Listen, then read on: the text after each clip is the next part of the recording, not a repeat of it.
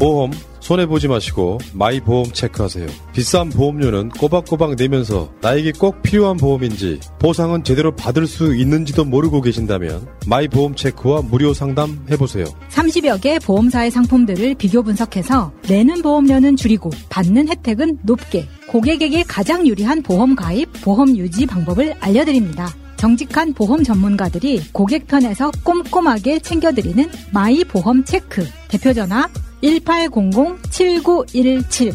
홈페이지는 한글로 마이보험체크.com. 카톡에서 마이보험으로 친구 추가해서 상담할 수 있습니다. 새날과 꾸준히 연대했던 바로 그 업체입니다.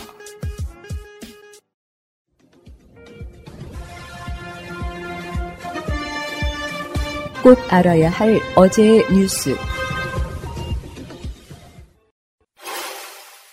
자, 어제 못했던 PPL 짧게 짧게 할게요. 여러분 그냥 나라모가 먼저거든요. 나라모 같은 경우는 저도 여러분들 보시겠지만 저 한 2년 전, 3년 전에 제 생활 영상 한번 보시면은 머리카락이 이제 상당히 많이 빠져가지고 나이 먹어가는 느낌이 났었는데 사실 이거를 먹기 시작한 지 한 5개월 가량 됐거든요. 네. 풍성해진 건 제가 느끼고 있기 때문에. 풍성교 3대교죠. 그러니까 머리가 좀 어중간하신 분들, 아예 벗겨지신 분들은 그렇게 사시는 것도 나쁘지 않아요. 좀 흉보고 싶지는 않습니다. 한동안 빼고 나면 다, 다 일반 기본 괜찮아요. 서민들이 시고. 네, 자, 그래서 이, 이 나라모 같은 경우는 여러분들이 한번 드셔보시면 남녀랑 관릴 거 없이 호르몬제가 아니기 때문에. 네, 그 부분이 네, 나라모 또는 풍성교 검색하시고 들어가셔갖고 한번 구매 한번 해보시고 드셔보세요. 실제로 효과 봅니다, 제가. 그리고 다시 한 번 말씀드리지만 빨리 효과를 보고 싶으신 분들은 피부과 가셔가지고 약을 처방 먹는 것도 방법 중에 하나다. 그 나라모랑 같이 네, 네. 드시면 효과가 두 배죠. 자, 그리고 산삼순백 읽어만 드리고 넘어가겠습니다. 산삼의 본향 함양 지리산 자락 800고지에서 농약 한 방울 비료 한 톨 없이 오로지 자연의 힘으로만 자란 야생삼 사람이 씨를 뿌렸다 하여 기를 양자를 써서 산양 산삼이라 칭하지만 사포닌 함량이나 효과는 자연산삼과 진배 없는 지리산 산양산삼 추출액 100% 제품입니다.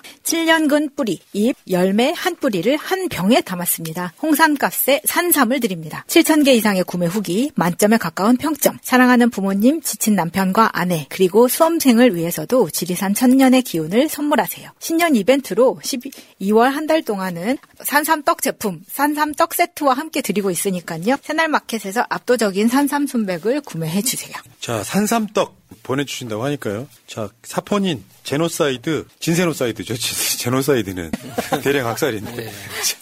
어, 그, 그 제품이 대한민국에서 가장 많은 제품, 여기서 원 플러스 원 할 때 한번 꼭 한번 드셔보시기 바라겠고요. 신제품 올라와 있는 게 있는데요. 신제품은 이거는 그냥 읽어드리고만 갈게요. 이제 기가 막힌 것들 올라와 있습니다. 지금 캐나다산 자숙 랍스타. 오, 랍스타. 그다음에 부산의 명물 이게 이제 윤석열이 갔던 그 국제시장의 명물인 저 유부 주머니와 유부, 주머니 이거 이것도 있고 한 쭉 한번 읽어 읽어드리고 다음. 주제로 가겠습니다. 네, 자 캐나다산 자숙 랍스타입니다. 맑고 깨끗한 북대서양 청영, 청정 해역에서 건강하게 자란 캐나다산 1등급 랍스타가 들어왔습니다. 수율 80% 이상 보장해드리는 A급 캐나다산 랍스타를 선별하여 한 마리 500g씩 두 마리 1kg 구성으로 간편하게 드실 수 있도록 한 번 익힌 자숙 랍스타를 급냉하여 보내드립니다. 찜기에 찌지 마시고 꼭 물에 삶아 담궈서 드시면 맛있게 드실 수 있습니다. 가성비 좋은 자숙 랍스타로 근사한 식탁을 만들어드리겠습니다. 어서 새날마켓으로 구경 오세요. 자, 두 번째는 부산의 명물 유부주머니와 어묵의 만남 유부전골입니다. 부산 깡통시장의 명물 유부전골을 집에서 편안하게 드실 수 있습니다. 신선한 유부주머니 속에 당면, 야채, 고기를 가득 채워 만든 한픽 식품의 유부전골은 시원한 국물과 함께 담백한 유부주머니 그리고 질 좋은 맛있는 부산 환공 어묵으로 술 한 잔이 떠오르는 기가 막힌 맛입니다. 시원하고 담백한 유부전골 한 그릇을 오븐 완성의 편리한 밀키트로 만나보세요. 자, 세 번째는 동결 건조해서 한 번 더 바삭하게 구운 끝판왕 먹태입니다. 비린 생선을 좋아하지 않는 분들도 즐길 수 있는 제품을 만들기 위해 노력 끝에 비리지 않고 바삭한 먹태를 만들어냈습니다. 특수 공법으로 더욱 바삭한 식감과 단백질이 가득한 영양 간식으로 달콤 짭짤 데리야끼 맛, 고소하고 달콤한 스위트콘 맛, 화끈하게 매운 핫 불닭 맛, 세 가지의 먹태를 만나보세요. 간편한 간식과 술안주로 강력 추천드립니다. 지금 포털에서 새날마켓 검색하시면 되시고요. 새날마켓에 지금 가입하시면 바로 쓸 수 있는 2,000원 적립금도 드립니다. 소상공인과 함께하는 새날마켓에서 쇼핑을 하시는 것만으로도 어, 큰 도움이 됩니다. 예. 자, 새날마켓 가셔서 한번 구매 좀 해보시기 바라겠습니다. 자, 고맙습니다. 다음 주제로 가겠습니다. 김영일님, 포나성님, 야수님, 군기반장, 마차님 반갑다고 해야 하는데 마음이 참담하고 답답하네요. 이재명 대표님 빨리 쾌차하시길. 그리고 윤석열과 극우 세력들은 국민 세금으로 밥 먹이지 말고 혹독한 노동 현장에 투입시킵시다 하셨습니다. 정권 바뀌면요. K90님 민주과에 오신 것을 환영합니다. 감사합니다. 선플라워님 저도 단독 범행이 아닌 배우가 있다고 생각해요. 경찰들이 사건을 축소하려는 것도 의료진의 브리핑도 없고 의심스러운 게 한두 개가 아닙니다. 지금 우리가 윤석열 검찰 독재에 살고 있잖아요. 하셨습니다. 아이고. 자, 그래도 우리가 정신 바짝 차리고 이겨내는 게 중요해요.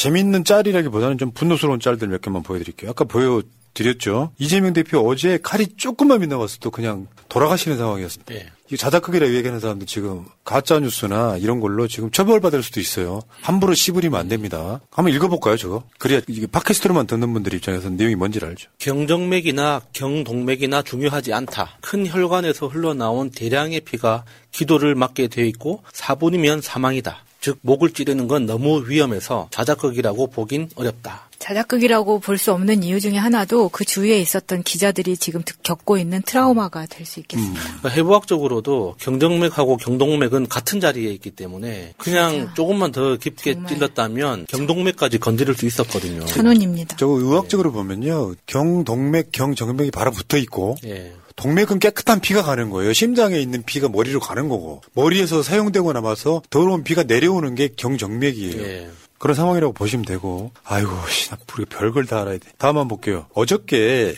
그 이재명 대표 피습 당시에 경찰이 41명 배치됐다. 근데 전담 경호 대상 아니다 이렇게 얘기가 나왔었잖아요. 그러니까 경호의 책임을 회피하려고 하는 어떤 발언들이었거든요. 이 사건 나니까 한동훈 신변보에 240명 경찰 투입한다잖아요. 진짜 개 오바입니다. 처음에 이제 이재명 대표가 전담 경호 대상이 아니다. 원칙적으로는 맞는 말이죠. 그러니까 이재명 대표가 가는 곳에 사람들이 많이 몰리니까 뭐 군중 통제 정도 할 수 있는 뭐 경력을 배치한다. 그리고 이제 뭐 정보과 형사들 몇 명을 같이 동행하는 수준이겠지만 그러면은 왜 갑자기 한동훈한테는 저렇게 많은 경호 인력이 붙어 겁니까? 저걸 설명을 해야 될거 아. 얘네들은 이거 안 해도 돼요. 솔직히 말해 민주진영에 저런 사람이 어딨어. 네. 칼부림할 놈이 어딨냐고. 아유, 씨. 다음 한번 보겠습니다. 혐오 적개 심 부추긴 정치권. 이거는 그런 맥락이죠. 윤석열이 이재명 대표 만나지 않고 있는 거랑 다 유사하게 연관이 되는 거예요. 말하자면 누구의 사주를 받고 범행을 했더라도 자기는 애국자라고 생각하는 그런 어떤 걸 씌워주는 이 사회가 문제인 거죠, 사실은.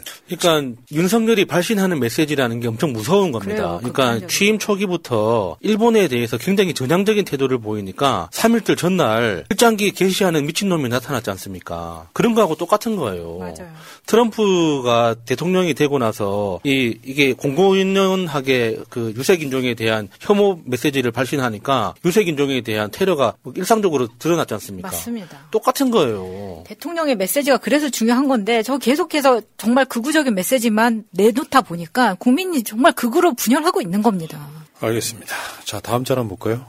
2024년에 지금 죽지도 않고 다시 돌아온 가짜뉴스, 흑색선정, 비방, 정치 테러. 이게 다 누구 탓이냐고. 이게 다 윤석열 탓이야. 저는 그 이재명 대표 그 필습한 그 피의자의 신상이 알려지기 시작하면서 그나마 진짜 다행이라고 생각했던 게 그 사람이 부산 사람이 아니라는 겁니다. 만에 하나 부산에서 그런 끔찍한 일이 생겼는데 그 범행을 저지른 사람이 부산 사람이었다면 우리 대한민국에서 거의 사라져가고 있던 지역 감정이 일시에 다 되살아날 겁니다. 얼마나 끔찍합니까? 그리고 언론에서도 더 부채질했었겠죠. 예. 그래서 처음에 그 사건 소식을 보고 나서 그 속으로 그냥 한편으로 기도를 했습니다. 아, 제발 부산 사람이면 안 된다. 부산 사람이 아니길. 근데 다행이더라고요. 그게 다행이라고 말하는 게 너무 좀 어폐가 있는 거지만 그나마 이게 지역 감정이 되살아날 수 있는 불씨는 거기에서 사라졌다는 게 얼마나 다행입니까? 예.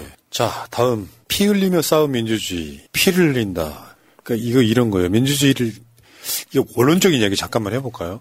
국민의힘 지지자, 윤석열 지지자 여러분. 대한민국이 기본적으로 국채가 뭐죠? 민주공화국이에요. 그러면 민주주의 역사를 쌓아온 게 전, 정통성을 가진 건 민주시민들이라고. 일제히 부역하고 독재에 부역한 사람들은 대한민국에 안 맞는 사람들이에요. 왜 우리가 최근에 그저 4월에 아니죠 뭐 10월의 봄을 본다라든지 6월 항쟁을 이야기한다라든지 이야기를 하면 그게 뭡니까? 민주주의가 발전하는 역사 속에 이 고난과 역경을 이야기하는 거잖아요.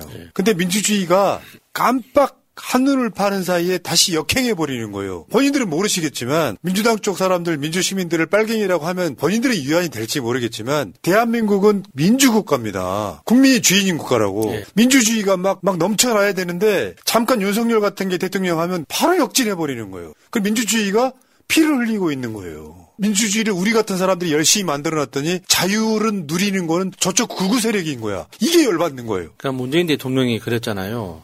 대한민국의 민주주의는 피를 먹고 자란다. 그래서 더 이상 피를 먹고 자라는 민주주의가 아니라 시민의 합의와 협력을 통해서 자라나는 민주주의로 만들어가자 이렇게 이야기를 했는데 다시 이제 민주주의를 지키기 위해서 이렇게 많은 피를 흘려야 되는 시대 상황이 된 거예요. 얼마나 끔찍합니까 진짜. 네.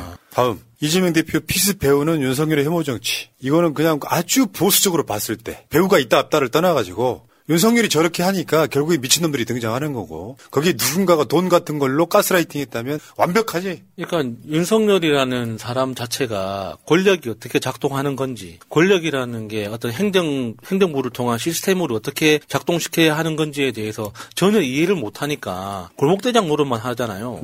그러니까 폭력적인 언사나 그런 개념들이 사회적으로 굉장히 많이 광범위하게 퍼지다 보면 결국에는 가장 취약한 곳에서부터 드러나게 되는 거 거든요. 그 폭력적인 형태로 혐오라는 형태로 이게 얼마나 무섭습니까? 이런 사회가 이렇게 되는 게. 그 대, 통령이라는 놈은 집권하는 순간부터 국민 화합을 위해 노력해야 되는 게 이런 지점인 거예요. 만나고 싶든 안 만나고 싶든 이재명 대표대로 만나서 우리는 적이 아니에요를 남들한테 이야기를 해줘야. 그래도 그렇게 했다면 아마 국민의힘이 이렇게 총선 망할 거라는 예상이 없었을 가능성도 있어요. 그런 상황인데 지금 우리 쪽 아닌 사람은 다 저기야를 해놓고 나니까 미친놈들이 등장하는 거죠 일단. 자 다음 보겠습니다. 정치, 정치 분야 그 중심에 센터에 김건희가 디올백 들고 서 있습니다. 그 뒤에 우리 저 한뚜껑이가 지금 방검사는 아무 소용이 없네요. 꽃게질. 정치, 그다음에 경제, 정말 할 말이 없어지는데 경제 갑자기 우리나라가 200위로 추락하고 있지만 그 센터에는 명품 들고 좋아라 하는 김건희가 있습니다. 다음에 외교, 정치, 경제, 외교. 외교가 그 모든 중심에 김건희가 네, 있어요. 지금. 2년 만에. 폭락했는데 저 뒤에서 바이든, 시진핑, 기시다 이렇게 구경만 하고 있고 혼자 빨가벗고 지금 칼 들고 나가고 있는 이 모습. 윤석열 정말 이게 딱 진짜 기가 막히게 잘 그린 것 같지 예, 않아요? 예. 네. 김건희가 외국에 외, 여행 나가는 느낌. 예. 심지어 리투아니아에서는 명품백 매장 방문했던 그 기억이 있고. 자, 민생. 민생도 마찬가지. 정말 돼지 한 마리가 본인은 저렇게 처먹고 다니면서 아래 약자들을 다 깔아뭉개고 예산 삭감하고 그 와중에 영부인은 명품백 들고 좋아라 하고 있는 모습 굉장히 이게 상징적입니다. 대한민국 현실이에요. 어찌 됐건 간에. 그냥 이치한테 물어볼게요. 윤석열이 지금 잘한 게 뭐냐고. 잘한 게 하나도 없어. 더군다나 윤석열의 부인인 김건희라고 하는 자가 지금 대한민국을 지금 뭐 저 특검을 떠나가지고 송두리째 말아먹고 있는 거예요. 119대 29 기억하십시오. 부산 액주포 될줄 알았던 노인네들이 왜 이렇게 많아? 그러면 한 번쯤 너 나 속였다고 비판해 주는 게 정상적인 거죠. 그런 거를 덮고 덮고 덮으려고 최근에는 세계적인 영화배우 하나. 돌아가시게 만들었지 않습니까? 이게 나랍니까? 민생은 개뿔, 씨. 이따가 그 이야기 다시 할 거니까. 다음. 정말 어서 많이 본 사람인데. 아, 난 전두환이 살아왔나 싶었네. 아, 저- 잠깐 착각했습니다. 저는 어저께 준비해놨다가 우리가 준비 못 보여드린 것 중에 하나가 한동훈이가 자기네 행사에서 까치발 드는 게 잡혔더라고요. 까치발 들어서 좀더키커 보이려고 하는 거. 그러니까 지금 키높이 구두에 까치발을 들고 지금 그리고 무슨 할 때 그저 꽃게처럼 손가락 이렇게 하고 손가락 이렇게 하고 저 빨간 책, 빨간 책 예. 펠로폰네소스 텔레폰네소스 전쟁사. 예. 자 어떻게 보면 다 가진 것처럼 행동하지만 열등감에 휩싸여 있는 불쌍한 인간이에요. 아 근데 저거는 그 책이 아니고 국민의힘 마크 아니에요? 그렇게 보이지 않아요? 아마 음, 뭐 그럴 수도 있겠네. 이중적인 것 같습니다. 여기까지 하겠습니다. 재밌는 짤이었습니다. 잊지 않으셨죠? 하트를 꼭 눌러주세요. 오늘도 감사합니다. 충격적인 소식이네요. 국민의힘 공관위원장의 양창수 전 대법관 유력 검토 중. 페이크일시 있어요? 페이크일시는 있는데 이 보도만으로 보면은 진짜 피가 끓는 상황. 왜 그러냐면 양창수는 검언 유착 사건을 덮은 당시 검찰 수사심의위원장이었어. 그러니까 윤석열 대통령실의 바람대로 신호대로 이게 제대로 다 스스로 포착해가지고 인요한 그 혁신위원장처럼 딱히 대놓고 시키지 않아도 알아서 기는 그런 공관위원장이 될 가능성이 높죠. 여러분들 기억하시겠지만 그 양창수가 V자 그랬던 우리 분노하게 했던 바로 그 사건이 있었죠. 사실 양창수란 이름이 기억이 나지 않아도 저 V자 때문에 꼭 기억하시는 분들 많을 겁니다. 저게 무슨 짓이겠어요? 저거는 국민을 우롱하는 짓이었었거든요. 국민 알기를 우습게 아니까 저런 수사심의위에 가, 들어가서 한동훈 손을 들어주면서도 저렇게 V자, 언론이 쫓아오니까 V자를 하고 있는 거 아니겠습니까? 그러니까 이게 또 우리가 다시 어떤 민주 진영 사람으로서 또 다시 한번 오류에 빠지고 있는데, 그러니까 민주 시민의 상식으로 보면 양창수 같은 사람이 공관위원장 되는 게 엄청나게 불합리하고 말이 안 되는 거잖아요. 근데 이제 우리가 저 그적 진영에서 일어난 일 아닙니까? 그러면은 양창수라는 사람이 공관위원장이 됐을 때 어떤 일이 벌어질까를 생각하면 민주당 입장에서는 그렇게 불리한 것도 아닙니다. 그러니까 민주당에서 꾸리는 공관위원장은 공천관리위원장으로서 공천을 하더라도 최종적인 결정은 최고위원회에서 한번 검토를 한 다음에 통과가 되는 거거든요. 그런데 민주당하고 다른 건 국민의힘에서의 공관위원장은 거기에서 끝이에요. 공관위원장이 공천하면 그걸로 끝이에요. 뭐 비대위원장이 다시 참견하거나 뭐 최고위원회에서 뭐 조정하거나 다시 한번 발의하거나 이런 그 절차가 없습니다. 그러니까 이게 무슨 뜻이냐? 대통령실 마음대로 그냥 내리 꽂으면 꽂힌다는 거예요. 그러면은 그게 민주당 입장에서는 불리할까요? 당연히 검찰 세력들이 많이 그 대거 공천된다고 예상할 수 있는 거 아닙니까? 그럴수록 국민의힘 내부 분열은 더 가속화되고 예. 더 커지겠죠. 한동훈에 대한 수사를 할 거냐 말 거냐 그 당시에 이 양창수가 수사 중단 및 불기소를 권고해서 명분을 줬죠. 예. 이런 짓 했던 애를 지금 공관위원장에다가 꽂겠다 이건데 이렇게 노골적일 수 있나? 우리는 다 알고 있는 역사잖아요. 이렇게 노골적인데도 국민의힘이 어떻게 반응하는지 보면 정말 웃깁니다. 이걸 이대로 받아들이나요? 그러니까 아니, 고- 공정해야 되는 게 공정이라고는 구석도 없는 거예요. 한동훈을 수사를 못하게 사실상 덮어준 자가 공관위원장 들어온다면 윤석열이나 한동훈 뜻대로 공천하겠다는 그 의지가 보이잖아요. 그러면 내부적으로 비판을 해야지. 근데 뭐 신년인 사회에서 뭐 다 건배하고 화이팅하고 서로 뭐 덕담 나누고 다 하지 않습니까? 건배는 자제했어야죠. 자, 다음에 이번에 이재명 그 대표 관련해 갖고 성남시장실에서 다리 올리고 있던 사람이 조폭이다라고 주장했던 바로 이 사건.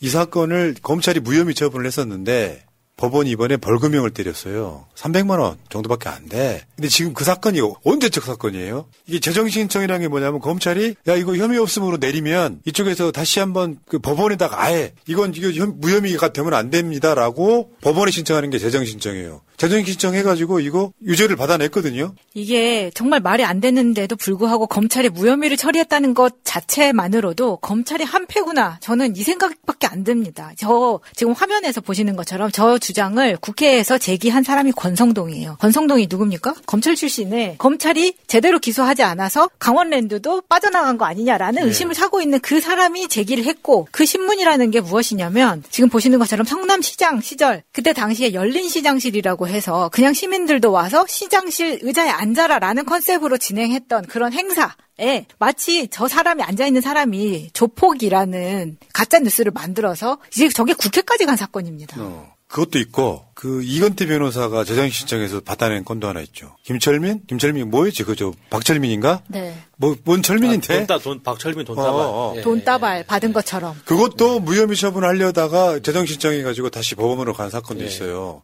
그러니까 그냥 검찰은 노골적으로 한 편인 거예요. 근데 저게 언제 터졌냐? 대선 때 터진 거 아니에요. 이재명 대표에 대한 이미지 타격은 분명히 있었어. 지금도 조폭이라고 생각한 사람이 있고 여러분들 코마트레이드 기억납니까? 그것이 알고 싶다. 네. 이재명이 무슨 막저 강릉 저기 성남에서 무슨 조폭에 연루돼 있는 것처럼 그 지랄들을 했잖아요. 그러니까 아직도 그 아수라라는 게 그 댓글에 나오지 않습니까? 사람들 비아냥대면서. 아수라는 이대엽 시장 때 이야기에 대한 거예요. 그 아수라 만든 게 이번에 저 12.12 다른 4월에 봄에 김성수죠. 김성수 감독. 서울의 봄. 봄이요? 예, 예. 아, 4월이 봄 우리 프로그램 이름인데. 아무튼 죄송합니다. 예. 그러니까 이런 식으로 가서 검찰 자체가 아, 막 우리도 수사 여러 건 받는 입장에서는요. 이런 걸로 무혐의 받았다는 게 말이 안 되는 어처구니가 거죠. 없는데 진짜. 이게 뭐냐면 악의성이거든요. 예. 나쁜 의도가 개입되면 만약에 반대편에 있는 우리 같은 경우는 대부분 다 약식으로 벌금 500만 원 때려버려요. 우리도 이번에 하나 그런 거 하나 있어가지고 예, 예. 정식 재판으로 갑니다. 예. 대놓고 검찰 독재하고 있는 거예요. 지금도 마찬가지일 거고 이재명 대표에 대한 수사도 저런 식으로 이루어질 가능성이 매우 높죠. 뭐 그런 얘기 있잖아요. 살인 미수 사건을 원래 검찰이 조사합니까? 아니죠. 보통 경찰에서 하죠. 어. 근데 이번에 검찰이 수사팀 꾸리겠다 그랬잖아요. 왜요? 쥐들이 뭔데? 그러니까 웃기다는 거예요. 어. 또 무혐의 주려고? 현장에서 체포되는데 무슨 무혐의입니까? 그러니까 그 범인의 어떤 그 범행 의도를 어떻게든 축소시키고 감추고 싶었겠죠. 그러니까요. 그러니까 범행 의도도 지금 공개하지 않겠다고 하는 게 다 그런 맥락에서 이루어지는 거 아니냐는 겁니다. 자, 그리고 어제, 어제는 조국 장관이 진중권을 직격을 했던 사건도 있었어요. 진중권이 그, 우리도 똑같은 주장이죠. 이성균 배우의 사망 사건은 검찰과 경찰의 수사가 잘못돼서 그런 거다. 이야기를 지금 조국 장관이나 이재명 대표가 했단 말이에요. 그러니까 지금 진중권이 경찰 수사권을 줘놓고 경찰의 수사권 줘놓고 이거 입 닫아야 된다. 조국 장관 책임처럼. 그러니까 진중권 이야기는 이, 이선균 씨 사망은 경찰 책임이지 검찰은 책임이 없다. 네. 이 말을 하고 싶은 거잖아요. 근데 그게 완전 개소리라는 거죠. 자, 한번 읽어보겠습니다. 조국 장관의 페이스북. 진 모라는 진보연, 식자연 하는 친검 방송인이 이선균 사건이 일어난 것은 경찰에게 1차 수사권을 주었기 때문이라는 황당한 발언을 했음을 알게 되었다. 이선균 씨의 비극을 기회로 검찰의 수사권 독점을 옹호하려는 의도다. 윤석열 검란을 일관되게 옹호했고 김건희 디올백 수령도 달라고 했던 것도 아니고 억지로 받은 것 이라고 방어한 사람의 발언이니 무시할 수도 있지만 언론이 이 발언의 타당성을 분석하지 않은 채 이재명 대표와 나를 공격하는 용도로 써먹고 있기에 이에 간단히 밝힌다. 첫째, 피의 사실 공표와 망신 주기 수사는 검경 모두의 문제다. 이는 1차 수사권이 어디에 있는가와 아무 관계가 없다. 수사권 조정 이전 검찰이 모든 수사권을 틀어쥐고 있었을 때도 검찰 수사 과정에서 자살하는 사람이 허다했다. 둘째, 내가 법무부 장관 시절 확정했고 사직 후 실시되었던 형사 사건의 공개 금지 등에 관한 규정 의 취지와 내용은 윤석열 정권 출범 이후 검경 모두에 의해 무시되었다. 언론들은 이선균 씨의 비극을 보도하면서도 아무도 이 규정의 복권을 말하지 않고 있다.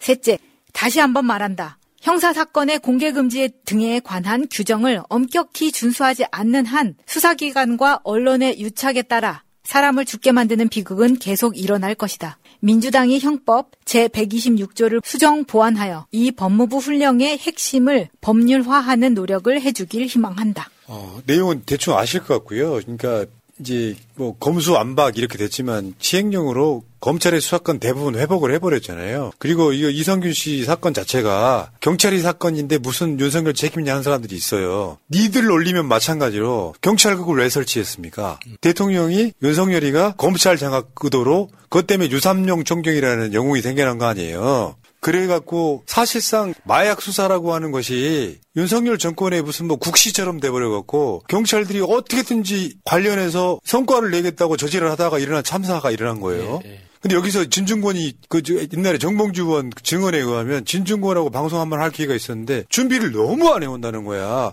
공부를 안 해 이 새끼가. 그래가지고 그게 자기 알고 있는 정도로 씨부리는 거 있잖아요. 가끔씩 그 새벽에 TV 보다 보면 이만갑을 저 채널 채널A 무슨 two 채널인가 three 채널인가에서 해줘. 진중권은 노력을 안 해. 아무것도 모르는 얘가 씨부리고만 있는 거야. 사실 진중권이 동양대 교수로 꽂아준 게 누구냐고. 그렇죠. 원래는 진중권하고 조국 교수하고 친구죠. 아니 키우던 고양이에 캣타워를 줬다는 이제 조국 장관이 네. 줬다는 그거는요 정말 아무한테도 못 주는 거거든요. 그런데도 이런 짓을 한다는 건 본인도 알면서도 저러는 건가? 그럼 말씀 들어보면 공부 안 하는 거 보면 진짜 몰라서 저러나? 왜냐면 행- 형사사건 공개금지에 관한 규정 이게 말이 어려워서 그렇지 검찰이 기자와의 커피타임 하는 거 다시 살린 겁니다. 그렇지. 그걸 커피 타임 하면서 알려주는 거잖아. 그러니까 우리가 걸고. 그러니까 이선균 씨 사망을 통해서 그 유- 이 윤석열 정부를 비난하는 포인트가 경찰이 잘못했다, 검찰이 잘못했다 이게 핵심이 아니라 그 수사를 진행하는 행태를 비난한 거잖아요. 그러니까 수사 정보 계속 흘리고 그리고 그 피의자를 소환할 때 비공개 소환할 수도 있는데 계속 그 포토라인 만들어 가지고 포토라인 앞에 세워 가지고 망신 주- 주면서 그 피의자가 제발 이것 좀 하지 말아 달라고 부탁을 해도 안, 안 된다고 억지로 세웠지 않습니까? 그런 망신주기 수사 하지 말라는 게, 그러니까 그 조기 교수의 그 법령의 취지였는데, 근데 그걸 지금 다 무시하고 있는 거 아닙니까? 그걸 비난하는 건데, 이게 뭐, 그, 검찰이면 괜찮고, 경찰이면 안 되고, 뭐 이런 문제는 아니잖아요. 그러니까 그런 찌질한 애예요. 뭐 그러니까 요즘에는 이제 그냥 생계형 무슨 뭐 생계형 쌀렙 이런 건데 자기 은인 같은 사람을 배신해 가지고 지금 저러고 있는 게 이번에 김경률이는 아예 국민 국민의힘 비대위원으로 갔어. 예. 권경이 어떻게 됐어? 변호사 짓 이상하게 하다가 지금 거의 망했잖아요. 걔네들 그런 거예요. 정파적으로 진짜로 어디 양심 팔아먹은 것들은 지금 그런 식으로 뿔뿔이 흩어져 있긴 합니다만 일관되게 이런 짓거리 하고 있는 거고 조국 장관 같은 경우는 요즘에 진짜 법적인 해석은 막 아마 대한민국 최고의 갑이 아닌가 싶은데 그런 노력도 하지 않는 자가 지금 나오고 있다 이런 거고요. 자 여기까지 일단 하시고 어, 하리보님 국민의힘이 방금 현재는 국힘 당원이 아니다라고 발표했네요. 그럼 방점은 현재에 있습니다. 예전에는 당원이었단 소리인 예, 예. 거죠. 그러면 민주당 이장 위장 입당이 맞는 거죠. 그렇죠. 자, 성렬이 싫어 무지하게님께서 오 최근에 한 1년 동안 못 받아본 슈퍼챗을 감사드려요. 고맙습니다. 감사합니다. 지희야, 요즘 우리 부모님 근감소증이 걱정이야. 나이 들수록 근육 관리가 중요하다는데. 중요하죠. 근육이 줄어드는 게 각종 노인성 질환의 원인이니까요. 그래서 단백질 섭취가 중요해요. 근데 단백질 챙겨 먹기 귀찮잖아. 그럼 코어 류신을 선물해 보세요. 코어 류신? 코어 류신은 근육 합성의 핵심 성분인 류신과 프리미엄 단백질을 먹기 편하게 배합한 건강식품이에요. 하루 두 알이면 충분하네. 나도 운동할 때 먹어야겠다. 맞아요. 근육 관리는 지금부터 해야 돼요. 정기 배송 신청하면 2 플러스 1 할인 혜택 있네. 지금 바로 코어 류신을 검색해 보세요.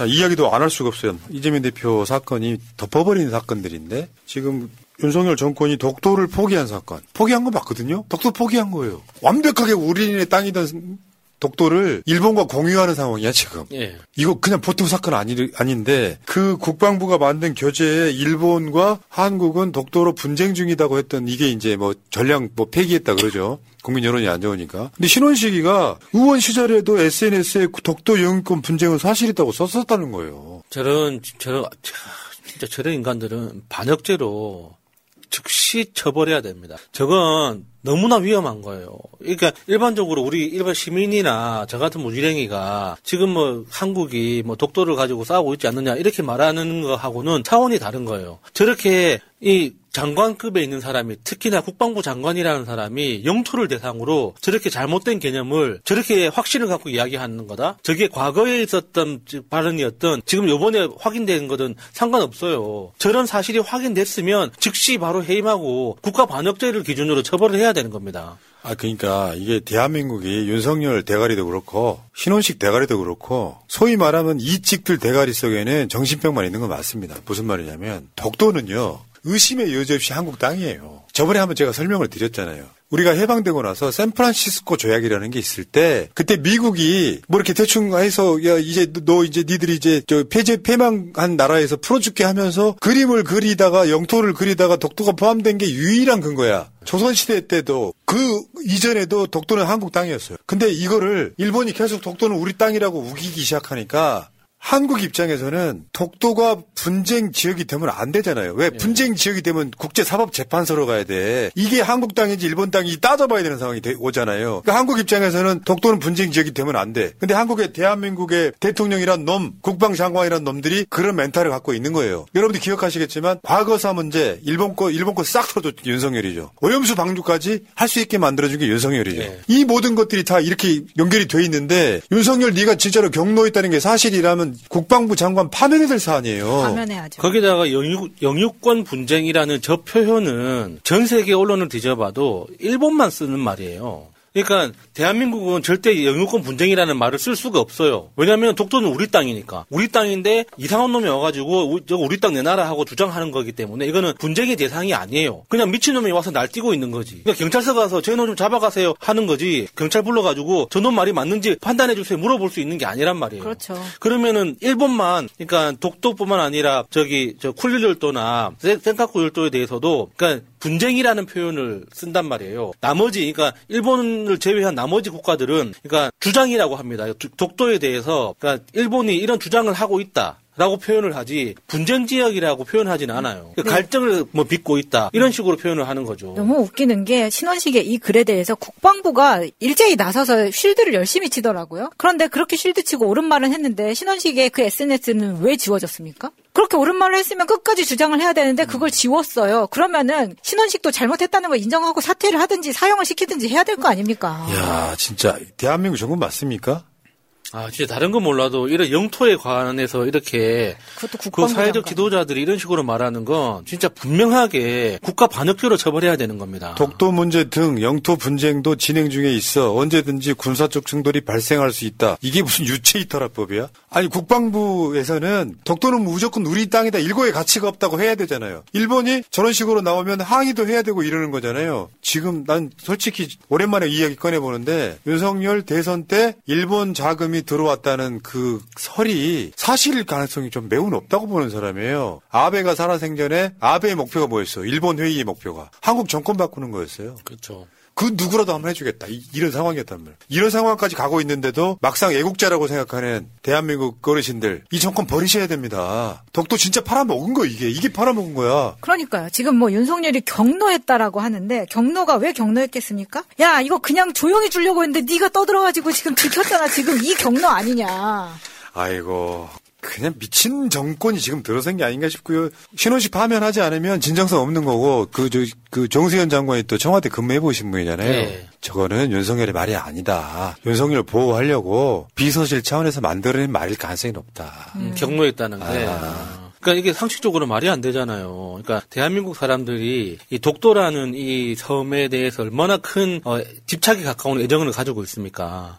실제 크기로 축적을 줄이면 사실 지도에서는 독도는 안 보이는 게 맞습니다. 사실 점 하나 찍어도 실제 크기에 비해서 너무 과대 표현되는 거거든요. 근데 우리나라 사람들이 대한민국 전도를 그릴 때 어떻게 표시, 표현을 합니까? 모르는 사람이 보면 울릉도가 제주도만 한 줄 알아요. 맞아. 그 정도로 그러니까 그 독도를 크게 표시한단 말이에요. 그게 왜 그렇겠습니까? 대한민국 사람한테 독도가 어떤 의미인지를 다 알기 때문에 장사해 먹는 사람들, 마케팅하는 사람들, 사업하는 사람들도 이렇게 배경 미- 이미지로 대한민국 그릴 때 혹시나 독도가 빠졌을까봐 그렇지. 굉장히 신경을 쓴단 말이에요. 이 독도를 한 번도 안 가봤어도 독도는 우리 땅이란 노래를 유치원 때부터 부르는 나라예요. 이걸 지금 윤석열이 이렇게 말아먹겠다는 거는 사실 대통령이 자격이 없는 거죠. 당장 끌어내려야 되는 겁니다. 하와이는 미국 땅, 대마도는 몰라도 독도는 분쟁 지역 이거예요 지금. 미친놈들입니다, 진짜. 그게 있잖아요. 혹시나 조금 중도적 성향 있는 보수분들이 방송 보고 계시면 제, 제 말씀 잠깐만 들어봐요. 저는 음모론을 별로 안 좋아합니다. 왜 그러냐면 어떤 측면에서 안 좋아하냐면 새날 10년 동안 패널들 중에 음모론을 가져오는 사람들은 대체적으로 방송 준비가 불성실한 사람들이에요. 왜 그러냐면 음모론을 투척해야만 사람들한테 먹히고 실제로 제대로 된 과정이라는 걸 분석을 안 해요. 그러니까 상상의 영역으로 넘길 어, 수 있으니까. 그러니까 예. 모든 탓을 저쪽에 음모론으로 하면 되게 쉬운 선동 방법이에요. 그게 대한민국의 보수 세력이 유튜브에서 하는 방식이에요. 난리 났네, 큰일 났네, 뭐 온갖 해석을 하고 별로 안 좋아요. 왜? 그러면 방송의 질이 떨어져요. 근데 최근에 1년 가까운 시간 동안 내 생각이 바뀌고 있어요. 쟤네들은 그러고도 남을 사람들이 돼버린 거예요. 지금 겪다가 보니까 정말로 아까 마차님 이야기도 윤석열이 조용히 주려고 했는데 왜 네가 떠들어서 문제를 만드느냐. 사실은 그런 영역은 음모론적 영역이에요. 예. 증명된 바 없기 때문에. 근데 내 마음속으로 이런 게 있잖아. 만약에 대선 자금을 받은 게 사실이라면 일본한테 뭔가를 줘야 돼. 줘야 되는 것 중에 독도가 아닐까라는 생각이 드니까 내가 여기 반박을 안 하고 있잖아요 상황이 이렇게 만들어지고 있다고 또, 그, 또 들어보면 또 그럴만 하거든요. 그럴 수도 있겠다 싶은 생각이 드니까. 실제로 독도가 일본 땅인 게 이건 이- 이런 게 중요한 게 독도가 중요한 게 아니라 독도의 주위에 이영해까지 포함하면 굉장히 중요한 자리에 있는 건데 네. 이번에 저 스- 이제 쓰나미 저 지진 났을 때 일본이 독도를 자국 영토로 표시했다. 대한민국 정권이 이러니까 이지랄 하는 거예요. 그러니까 저거에 대해서 그러니까 외교부가 그러니까 외교 채널을 통해서 항의를 했다는 거예요. 저는 그것도 너무 화가 나더라고요. 저렇게 타국 영토에 대해서 고의적인 어떤 그 영역을 침범한 거 아닙니까? 그러면 조치를 해야죠. 그러죠. 조치를 일본 해야죠. 대사 불러가지고 너희도 지금 정신 차려라 무슨 짓이냐 이렇게 이야기를 해야 되는데 외교 채널을 통해서 엄중히 항의했다니 뭔 항의? 그러면은 항의한 그 내용 메시지를 정확하게 국민들한테 알려주든가 어떻게 항의했다는 건지 아니 자기들끼리 카톡 주고받고 뭐야 좀 대충 해라 뭐 이런 식으로 그걸 국민들을 받아들이라는 겁니까? 처치 하나 하고요. 여러분 제가 용어를 하나 정리해 드릴게요. 외교부 논평. 요거는 아주 평이한 거예요. 네. 외교부가 성명이라는 걸 발표해야 돼요. 주한 일본 대사 초치하고 성명을 발표해야 된다고. 근데 여러분들이 논평과 성명의 개념이 없기 때문에 항상 뉴스 보도에는 외교부가 항의했다 정도로 끝나요. 근데 이번에는 그러면 논평 수준도 안 됐다는 거잖아요. 그냥 외교 채널로 그냥 항의했다는 그러니까 거니까. 그냥 카톡 했다는 거죠. 근데 이게 국민들 문제도 있습니다. 저 사- 일단 사진 한번 보여줘봐요. 자세히 보면 어디 일본 어디 여행가 찍은 것 같죠? 우리나라는. 한국이에요, 한국. 한번 보여줘봐요. 그러니까 여러분들 솔직히 말씀드려요. 이, 이게 뭐냐면은 여러분들 아무 생각 없이 일본 가시죠 지금. 나는 그게 나만 뭐 애국자여서가 아니라 우리도 일본과 잘 지내는 게 나쁠 게 뭐 있어요? 근데 일본이 과거사라든지 하는 짓들을 보면 우리들 입장에서 용서가 안 되는 거잖아요. 예. 끊임없이 과거를 왜곡하고 인정하지도 않고 위안부 문제라든지 뭐 저 강제징용 문제라든지 오염수 방류까지 아니 오염수 방류를 해가지고 전 세계에 해를 끼친 그 국가에 단지 환율 때문에 일본이 가면 여행지가 좋다고 야 제주도 가면 바가지 씌우니까 차라리 일본 가자라고 하는 여행 가시는 분들 꽤 있으실 거예요. 왜 그래야 되는데요? 우리가 그들을 용서한다는 전제는 저들이 반성을 했을 때예요. 네. 근데 민주시민이라고 하는 분들도 너무 자연스럽게 일본은 여행을 가는 거예요. 여러분들이 문재인 정부 때 유니클로 불매운동 하셨잖아요. 근데 지금 너무도 자연스럽게 유니클로에 사랑이 넘잖아요. 저 지금도 아예 안 들어갑니다. 그러니까 일본에 관광하거나 여행 가는 사람들이 하는 어떤 그 이야기가 일본 정치인들이 잘못한 거지 일본 국민들이 무슨 잘못이냐. 그러니까 대한민국 국민하고 일본 국민들끼리 서로 잘 지내는 게 뭐가 나쁜 거냐 이렇게 이야기를 하는데 그 말은 원론적으로는 맞는 말이죠. 당연한 말인데 한국하고 일본은 굉장히 애매한 게 숨어 있는 겁니다. 대표적으로 그러니까 그 우리나라 영화 그 기생충이 세계적으로 히트를 쳤을 때 그 반지하라는 그 거주 시설에 대해서 세계적으로 한번 잠깐 이렇게 회자된 적이 있지 않습니까? 근데 이제 유럽이나 미국에서는 와 신기하다 저런 곳에서도 저런 시설, 저런 방식으로도 거주하는구나 하고 말았는데 전 세계에서 유일하게 일본에서만 관광단이 생겼습니다.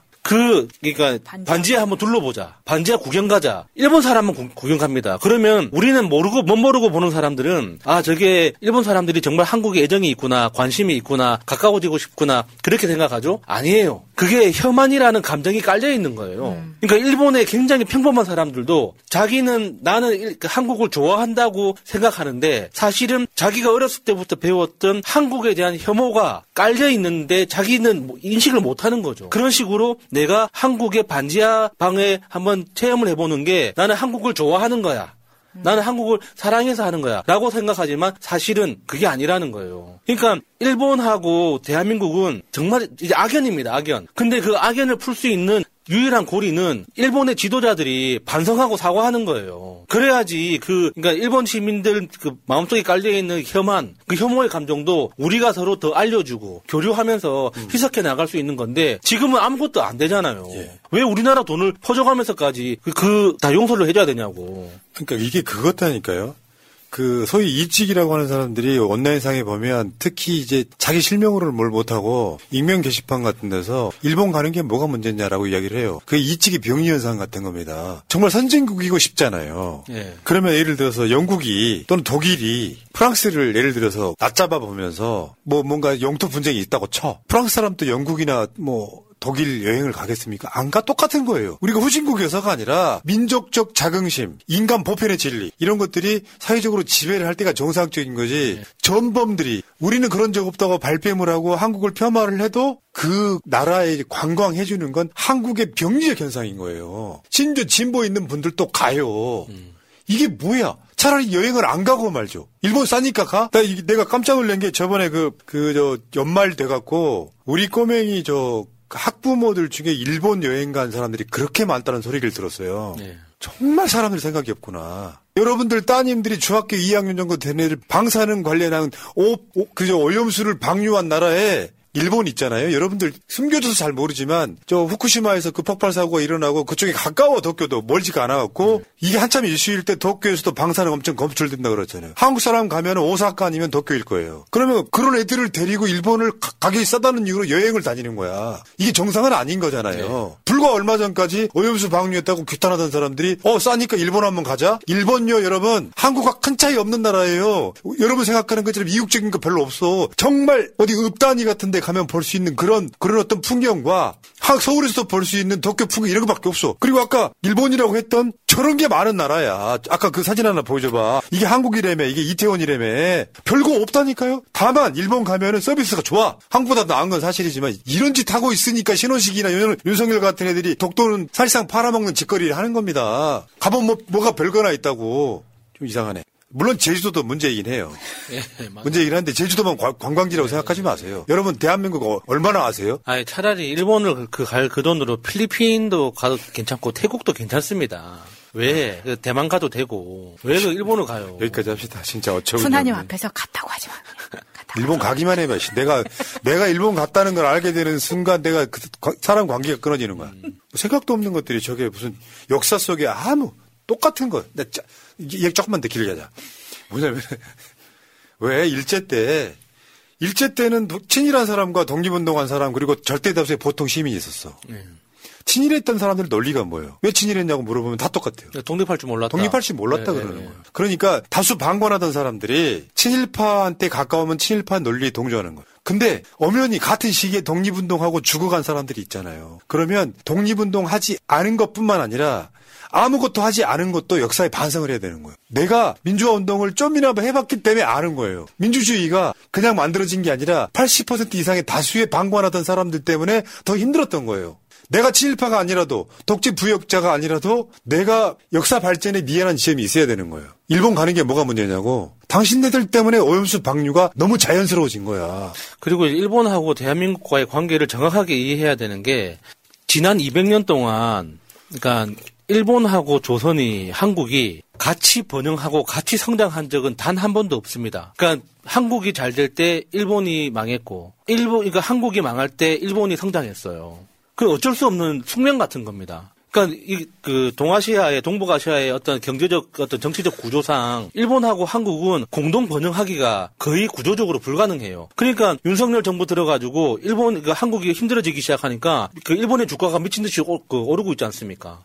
단적으로 보여주는 거예요. 대한민국이 다시 잘 되기 시작하면은 일본은 다시 꼬꾸라집니다. 왜냐 그 시장을 똑같은 시장을 놓고 경쟁하고 있기 때문이에요. 그런데 왜 우리가 그러니까 일본하고 잘 지내면은 같이 공동 번영하고 같이 뭐 상생할 수 있다고 그런 헛소리를 지금 윤석열 정부가 하고 있지 않습니까? 근데 결과적으로는 어떻게 됩니까? 우리가 가지고 있던 시장 다 일본에 퍼주고 대한민국은 망하고 있는데 일본은 지금 성장하고 있지 않습니까? 어떻게 봐야 돼요 그거를? 저 댓글창 임종대님 너무 오버하지 마라. 일본에 사는 사람들은 친일파냐? 그 얘기가 아니잖아요. 이 양반 진짜.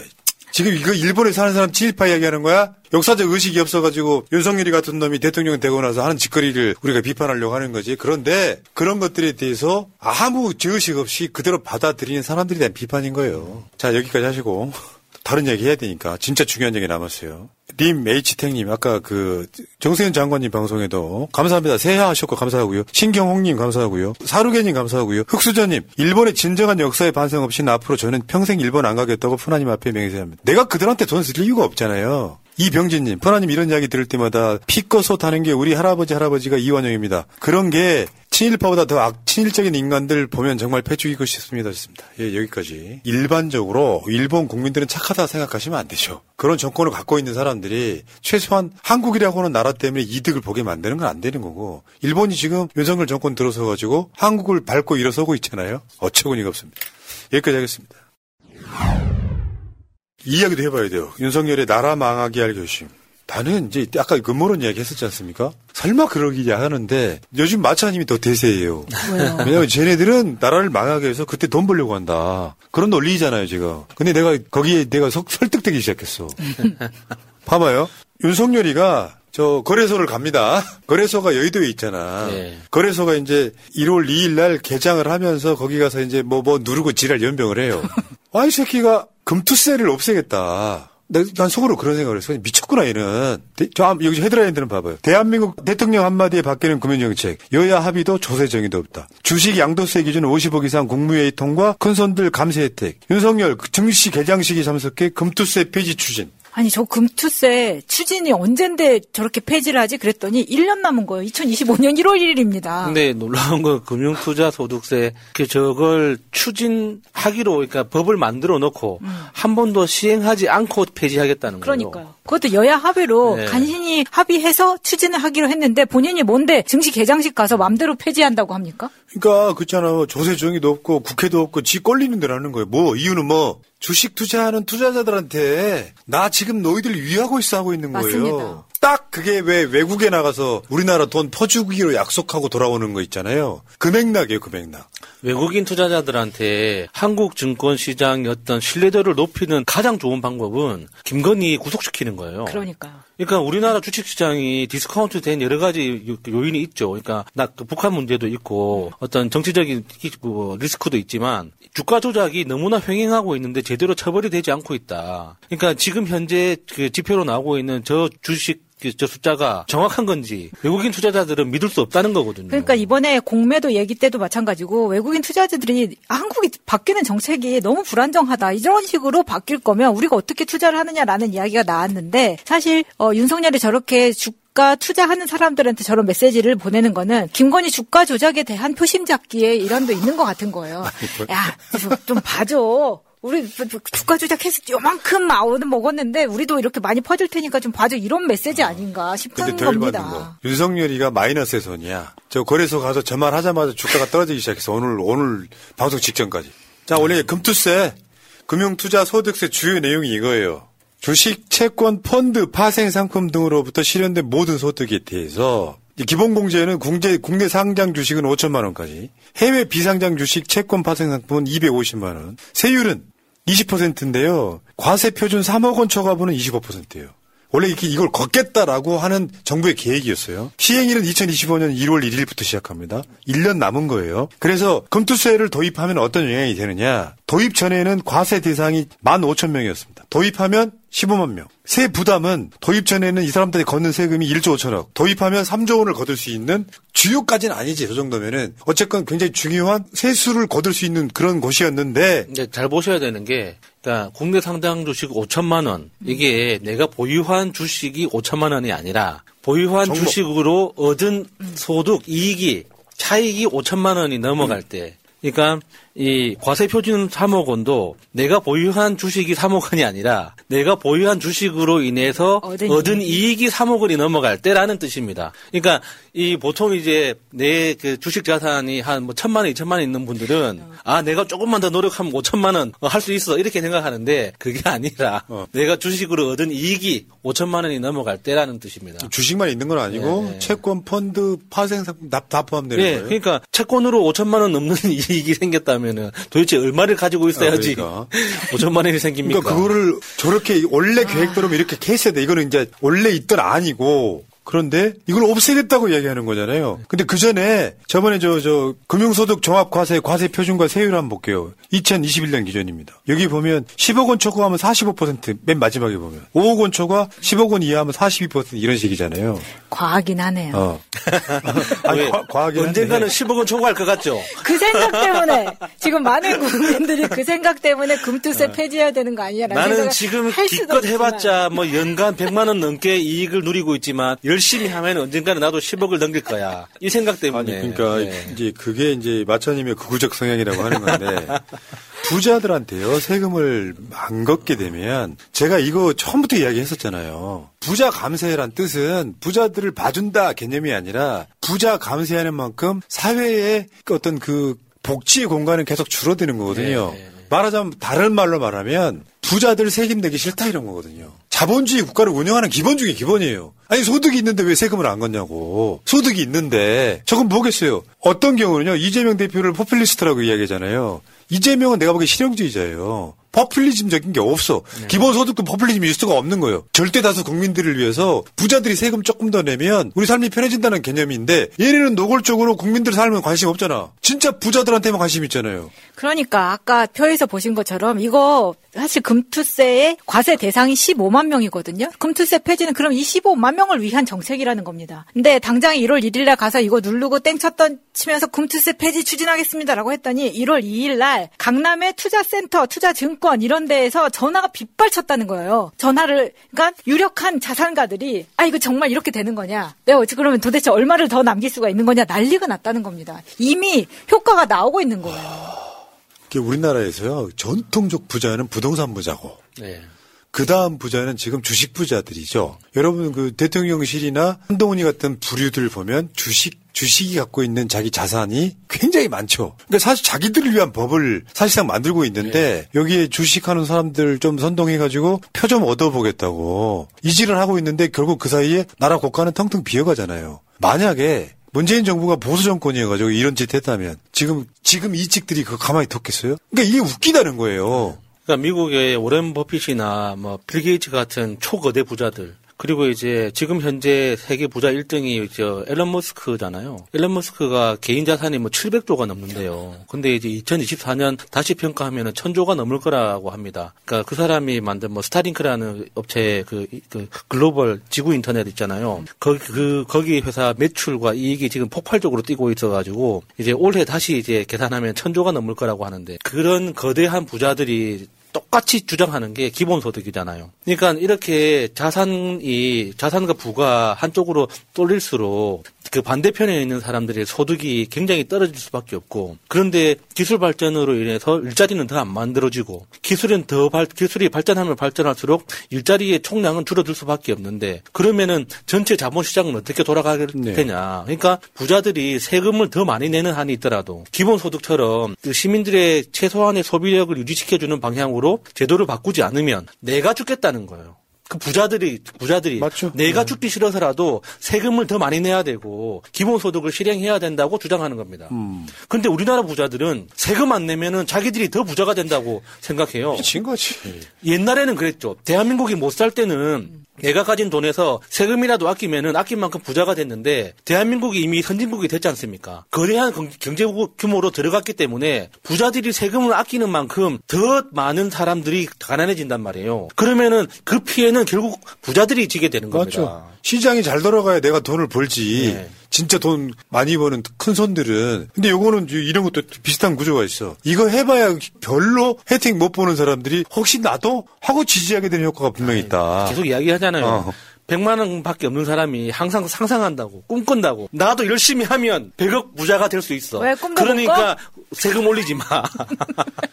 꿈 좀 꿉시다. 그러니까 지금 윤석열이 폭주하고 있는 거예요. 부자 감세가 완전 폭주하고 있는 건데 이 부자 감세를 하면 할수록 실제로 나라는 망가질 수밖에 없는 거죠. 자, 자산 세수 감소 규모 한번 볼게요. 지금 이미 양도세를 50억, 그러니까 50억으로 이상 올렸잖아요. 네. 그 양도세, 상속 증여세, 증권거래세, 농어촌 특별세도 이미 그거를 축소를 시켜놨는데 지금 이것까지 금투세까지 아예 면제 주겠다라고 하면은 주식해가지고 내가 주식으로 번 돈, 야 이렇게 하면은 진짜 뭐 저 정도 어떤 뭐 최소한 5천만 원에서 뭐몇 억이 해당이 되는 사람들이 아예 세금을 안 내겠다고 하면 어떻게 어떻게 하겠다는 거예요? 국세 수입이 지금 그 60조 정도 뻥커가 났죠. 아니, 그러니까 지금 저, 저, 저, 2021년, 20, 22년 1년 사이에 10조 원이 감소된 거잖아요. 국세 수입 예, 예. 대비가. 지금 아마 이렇게 되면요. 올, 올 말에, 만약 윤석열 말대로 그대로 된다면 올 말에 세수 펑크란 게 훨씬 더 많아지지 않겠어요? 그렇죠. 그러면 그 핑계로 윤석열이는 더 복지를 줄일 것이고 국민들 앞에서는 거짓말 할 것이고. 기억나시죠? 그 11월쯤에 그러니까 월급이 월급 줄 돈이 없어가지고 경찰들 뭐 정시근무. 시키고 연장 근무 못한다 뭐 이런 이야기 있었잖아요. 올해는 그게 추석이 될 수도 있습니다. 그게 안 될 거라고 누가 이야기합니까 그거를? 사실 언론이 똑바로 보도를 안 해서 그렇지 지금 말씀하신 그런 예시라던가 KTX 화장실에 휴지 없는 거라던가 지금 굉장히 그 예시가 작은데 이거 언론에서 파기 시작하고 사실은 피해를 받는 분들을 공무원들이 이거 나서서 이야기를 해야 된다고 생각합니다. 정확하게 지금 수, 개- 수집이 안 되고 있는 거잖아요. 현장에서는 훨씬 더 심각할 거라고 생각이 들고 일단 증권 거래세가 줄어든 이유는 내년에 금투세를 받을 거니까 이게 좀 조금씩 줄어든 상황이 있었다고 해요. 근데 계속 이 세금 도 줄여놓고 금투세도 폐지한다고 하면 정말 종목당 50억씩 돈 번 사람들 이거 거래세도 감세해주겠다라고 하는 게 딱 본인이 원하는 아 이 여기 있는 사람들은 내가 이만큼은 보장해줄게요라고 하는 목표의 사람들이 있는 거예요. 예, 그러니까 이게 사실은 약간 이중과세 측면이 있어. 금융 투자에서 얻어진 돈과 주식 양도가 약간 좀 겹치는 측면이 있단 말이에요. 그러나 소위 선진국들은 이런 걸로 돈을 세금을 받으려고 하는 추세의 세계적 흐름이에요. 예, 예. 한국만 거꾸로 가는 거예요. 그러니까 복지는 줄어들 거고 윤석열이는 국민들 앞에 진짜 필요한 곳에 두텁게 주겠다는 이야기를 계속 할 거고 부자들은 세금을 덜 낼 거고 부자인 사람들은 계속해서 부자를 윤석열 같은 애들을 찍을 텐데 문제는 쥐뿔도 없는 정말 찢어지게 가난한 사람들이 윤석열을 지지하는 건 진짜 큰 문제라는 거야. 아이고 셋내 입장에서는 마님이 잘 되면 되는 거죠. 뭐 그게 중요합니까 그게. 예. 셋내는 괜찮습니다요. 아이고 참 넘어가고요. 자 그래서 윤석열이가 금투세 폐지한다고 했는데 주식시장이 일제히 하락하더라. 이게 뭡니까? 국민들은 집단 지성은 그러니까 물론 외국인들도 있고 뭐 여러 가지가 있겠지만 윤석열을 못 믿는 거거든. 한국 시장을 못 믿는다. 저번에 왜 그때 폐지한다고 했던 게 뭐였지? 벌써 그걸 까먹었구나. 한두 개가 아니라서. 최근에 저 주식 관련해 가지고 아, 아 갑자기 이 새끼가 지금 이재명 대표 때문에 술 먹어 가지고 정신이 하나 드는데 폐지한다고 그랬었잖아요. 댓글창에 한번 써 봐요. 50억 그거 주식 양도세? 아 그거 말고 자존심 상하다. 아, 지 자존심 상해. 왜냐면 내가 지금 일제히 다리가 머리가 좀 멈췄어. 공매도, 공매도. 아, 그래, 공매도. 저기요. 아, 공매도. 아, 름다운 세상님 감사해요. 아. 공매도 그 완전 폐지가 아니라 일시 폐지잖아요. 아, 어쨌든. 그래, 다시 예, 돌아가지. 예, 예. 생각들이라는 걸 좀 해봐. 사실 알고 있었는데 재밌으려고 여러분들 같이 호흡하려고 이런 거야.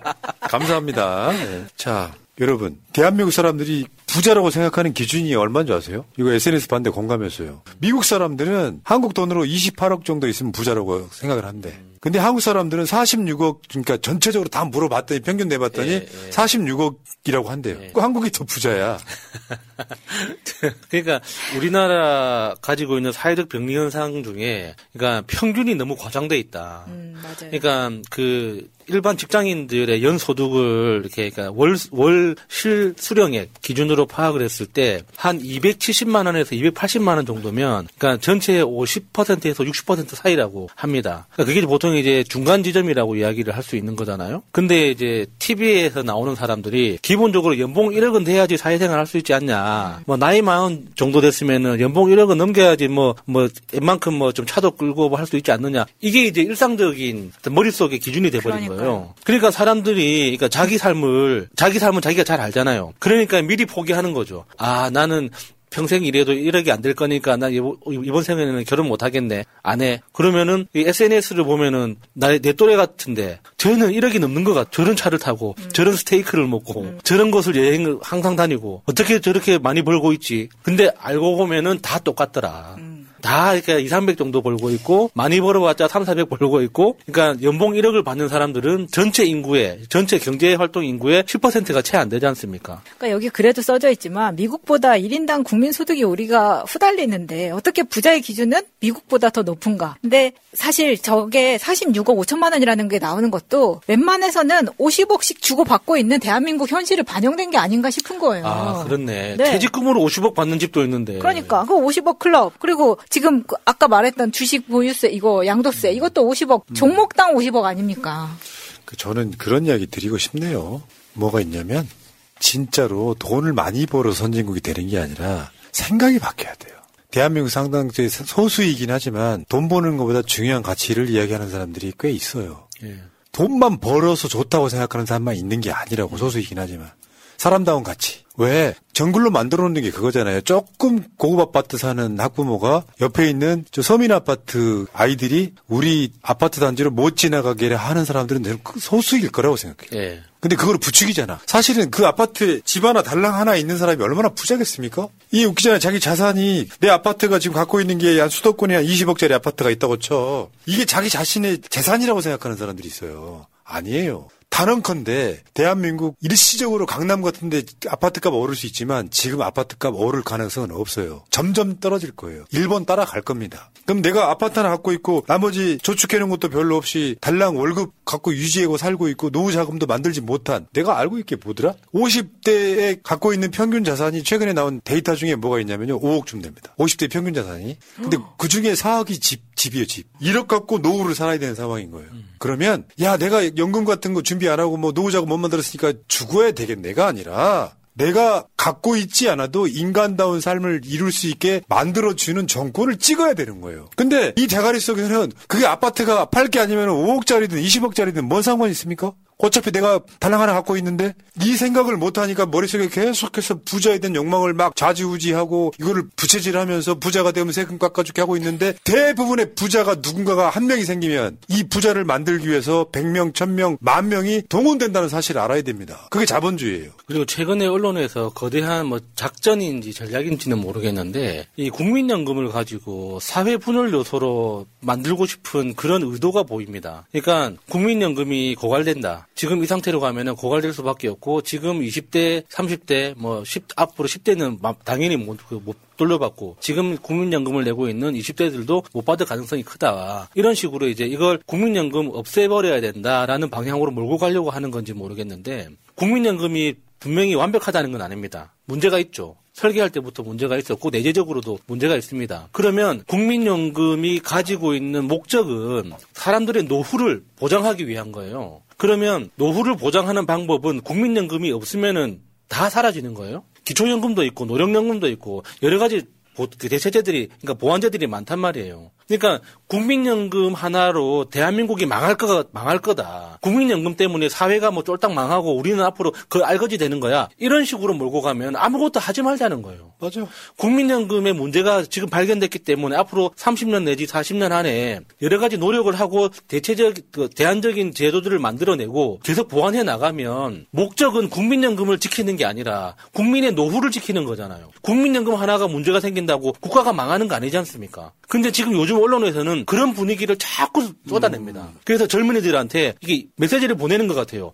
국민연금 내지 마라. 지금 내면은 그돈 못, 못 돌려받는다. 너만 바보야. 왜 국민연금을 내니? 이렇게 하면 그거는 결국에는 세대 간 갈등을 만들어내는 것밖에 안 되거든요. 맞죠. 그 간단히 말해서 약간 국민연금이나 건강보험도 세금 성격이 있잖아요. 잘 사는 사람들이 많이 내. 진짜 잘 사는 사람들은 몇 천만 원씩 내요, 한 달에. 그거 하기 싫은 거예요. 그래서 나는 내가 그 차라리 그 돈을 쓰느니 내가 직접 고급 의료 진료를 받는 게 낫겠다 그 돈으로 음. 그런 생각을 갖고 있는 사람들이 되게 많아. 그러니까 지금 부자들을 위해서 윤석열이 애를 쓰고 있는데 진짜 비극은 윤석열은 이 자체도 모른다는 거예요. 누군가가 계속 꼰지르고 있어요. 그렇게 하는 게 맞다고. 사회가 돌아가는 구조, 국가의 구조를 모를래요. 근데 그 모르는 자가 대통령인 거야. 난 그게 더 열받는 거예요. 멘토 이런 차원을 떠나가지고 그냥 간단하게 생각하면 돼요. 이직 여러분. 돈을 버는 사람이 있어. 돈 벌게 해주는 국민들이 먼저 건강해야 된다고. 잘 먹어야 되고. 그렇죠. 건전해야 되고. 그래서 니들이 10억을 벌 거를 5억만 벌어주면 나머지가 건강해지면서 나중에 더 10억을 벌 수 있는 구조가 되는데 나만 먹겠다라고 생각하면 나중에는 다 망해가지고 1억도 못 버는 거예요. 이런 멘탈이 없으니 대통령 하면 되겠습니까? 자, 올해가 어떤 해냐. 어제가 사실상 이제 휴, 일 끝나고 보통 일반적인 방송들은 첫 시작이었잖아요. 시무식 같은 거였었는데 어제는 이재명 대표 피습 소식 때문에 어제 못했던 이야기가 올해는 지금 사실 윤석열 정권을 아작낼 수 있는 해입니다. 검사 독재 정권 운명을 결정짓는 해예요. 네. 한번 생각을 한번 해봐요. 좀 서글픈 이야기지만 소름 끼치게 해드릴까? 만약에 이재명 대표가 어떻게 돼서 민주당이 오합지졸 돼가지고 국민의힘이 과반 얻는다고 생각해봐요. 벌써 소름 끼치지 않아요? 뭔지 달지 어떻게 아시겠어요? 나라 개판 놓는 거죠, 지금. 지금 소수 다닐 때도 저러고 있는데. 그래서 저는 이렇게 봅니다. 저만 이런 생각하고 있을 거라고 생각하지는 않고 상당수 국민들이 총선일 빨리 와라라고 저는 기다리고 있을 거라고 봐요. 여론조사나 보궐선거 등에 나타난 민심이 그런 거예요. 애들 미쳤구나. 그러니까 길거리 지나가는 사람은 아무도 관심 없는 것 같지만 다수 국민들은 이 정권 그냥 박살 내버려야 되겠다는 생각을 하고 있다고 저는 봐요. 총선 때까지 뭔 짓을 할지 몰라요. 칼부림 이건 시작일 가능성이 높습니다. 새해 초, 초장부터 그런 짓 뭐야 저 저 평창인 어디서 LPG 가스 충전소 폭발해주 이번에 예, 예. 새해 첫날 일어난 일이에요. 대한민국 그림자가 막 암울한 그림자가 들이오고 있어요. 그리고 여러분들 보고 계시겠지만 정치라는 게 아무나 하는 게 아니라는 거를 보여줬죠. 윤석열 정권이. 왜 민주당에서도 왜 민주당 역사 모르는 사회 인텔리라 그래서 검사부터 시작해서 각종 전문가 영입을 하잖아요. 근데 그런 사람들은 나중에 꼭 보면 수박돼 있잖아. 이유가 뭡니까? 아니 사람 잡아놓던 일만 하던 애들이에요. 솔직히 말씀드릴까요? 경찰과 검찰이 뭐가 달라요? 범인 잡는 건 둘이 똑같은 거 아니야? 근데 그런 애를 데려다가 정치를 시켜놓으니까 정치 보복만 일삼고 있잖아요. 경제는 쥐뿔도 모르고. 그래서 검사가 정치를 하려면 최소한 5년 정도는 사회물도 먹고 경제도 알아야죠. 지들끼리 낯술 처먹던 특수부 검사들 나부랭이들이 정권 잡으니까 지들 대가리로만 갖고 있는 그 지식으로 나라를 지금 좌지우지해서 망가뜨리고 있는 거 아니에요? 애들한테 민생이 있겠어요? 특수활동비 줬더니 가서 소고기 처먹어 버리는데? 특수활동비 줬더니 어디 가서 술 처먹고 다니는데? 술만 처먹으면 다행이야. 스폰서한테 술 얻어먹고 그 스폰서 수사는 봐주고 이게 대한민국 검찰 아닙니까? 일부겠지만 그런 놈들이 무슨 민생을 챙겨요. 검사 사위 만들어놨더니 자기 골프장 막아주는 그 방패 역할하고 있잖아요. 이런 국가에서 대한민국 사회에서 올해는 끝장을 내야 된다. 전 그렇게 생각을 합니다. 내가 여러분들한테 화를 낸 게 아니잖아요. 이렇게 숨을 죽이고 있고 한 마씩 거들고 끝냅시다 우리. 뭔가 내가 부족해서 지금 상황이 이렇게 된 것 같아가지고. 그렇지. 나도 그렇게 네. 생각해. 응. 자, 올해 아작을 내야 됩니다. 올해도 아니고 12월 말도 아니고 올해 4월 달이면 끝나요. 단 여러분들이 해주실 게 있어요. 새날 방송만 보고 계시면 안 돼. 새날 방송 안 보셔도 돼. 주위에 있는 사람을 정치 관심 없는 사람을 디테일 가르쳐 주려고 하면 올해 여역교과나 투표로 갑시다부터 시작해요. 투표는 해야 되지 않겠습니까? 투표로 갑시다부터 시작해서 하나씩 흘리면 돼요. 경제 이렇게 안 좋은 거 설명해야 됩니다. 아니 다 뭐 남북관계 이런 걸 떠나가지고 경제 이렇게 안 좋은 거 설명해야 돼요. 얼마나 망가지고 있는지. 여러분 뉴스에서 어 가처분 소득 이야기를 계속해요. 가처분 소득 우리 엄마는 뭔 뜻인지 몰라요.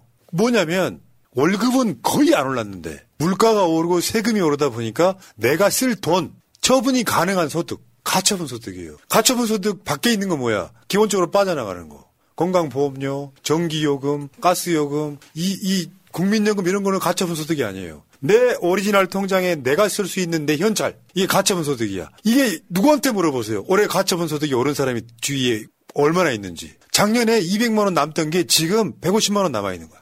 그렇게 이야기하시면 됩니다. 이게 소비 잡아먹는 거지 뭐 어느 날 갑자기 200만 원 남아있던 사람이 빵원 되지는 않잖아요. 그러면 내년에 어떻게 하겠어? 150만 원 남아있던 게 또 100만 원까지 주는 거예요. 그때도 정신 차리면 큰일 나요. 50만 원 줄었을 때 싸워야 되는 거야. 니들 왜 이렇게 정치 못하냐고. 그게 대한민국이 살아나갈 유일한 방법이다.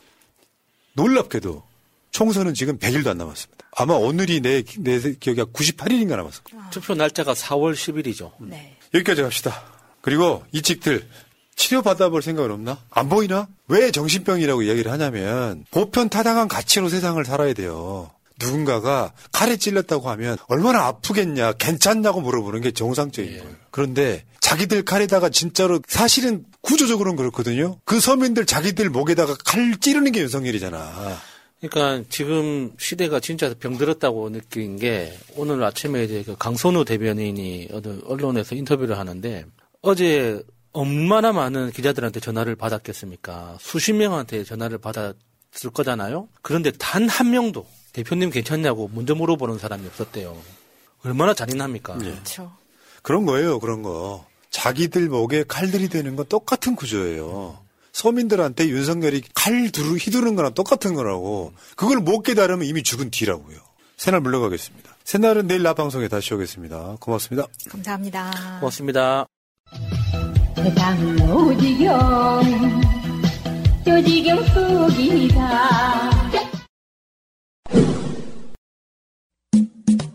결혼 기념일이라고 남편이 꽃을 사왔더라고. 아, 행복하겠다, 언니. 차라리 돈으로 주지. 먹을 수도 없고, 나중에 버리기도 힘들고 말이야.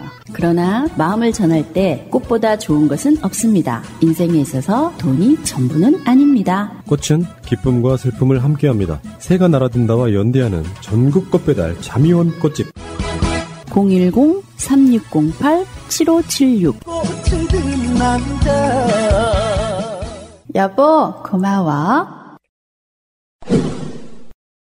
예, 제 157차 더불어민주당 정책조정회의를 시작하겠습니다. 먼저 홍익표 원내대표의 모두 발언이 있겠습니다.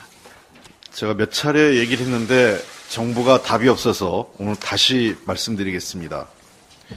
윤석열 대통령은 신원식 국방부 장관을 즉각 파면해야 됩니다.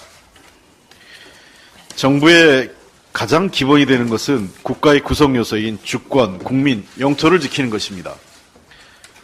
이것은 우리 국민 모두가 알고 있는 사실입니다. 특히 국방부 장관은 이러한 국가의 업무를 수행하는 데 있어서 가장 핵심적인 국무위원입니다. 윤석열 정부가 우리 고유 영토인 독도를 정말 분쟁 지역화하는 것을 방관할 것입니까? 이러한 행태를 보인 윤석 신원식 국방부 장관을 그대로 놔두는 것은 윤석열 대통령도 동의하는 것입니까? 교제는 문제고 국무위원회 말과 글은 문제가 되지 않는 것입니까? 신원식 국방부 장관은 이미 이완용 두둔하고 홍범도 흉상 철거 주도 등 잘못된 역사인식을 갖고 있었습니다. 또한 12.12 군사반란을 나라를 구하려고 한 것이라는 등 터무니없는 이 군, 군인으로서의 기본이 안 돼 있는 사람입니다. 그리고 전직 대통령에 대해서도 정말 차마 입에 담을 수 없을 정도의 말을 되풀이한 적이 되풀이했습니다.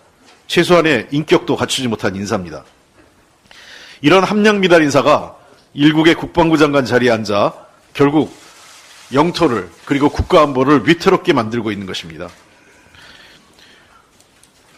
이미 지적된 국군 정신전력 교제는 잘못된 역사관, 정치 중립성 훼손, 구태, 구태로 돌아가는 병영 문화 등 여러 가지 문제가 있었습니다만 그로 인해서 대통령 지시로 절, 전부 회수됐습니다.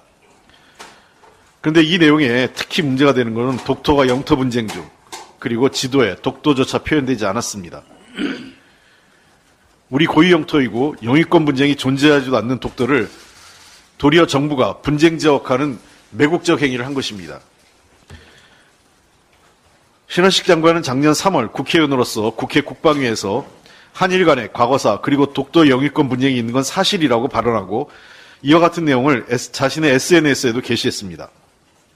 그리고 이 내용이 국군 정신전력 교재에 그대로 인용된 겁니다. 자신의 말과 글이 자신 자기가 담당하고 있는 자기가 관할하고 있는 부처의 공식 교재에 담긴 겁니다. 누구에게 책임을 묻겠습니까?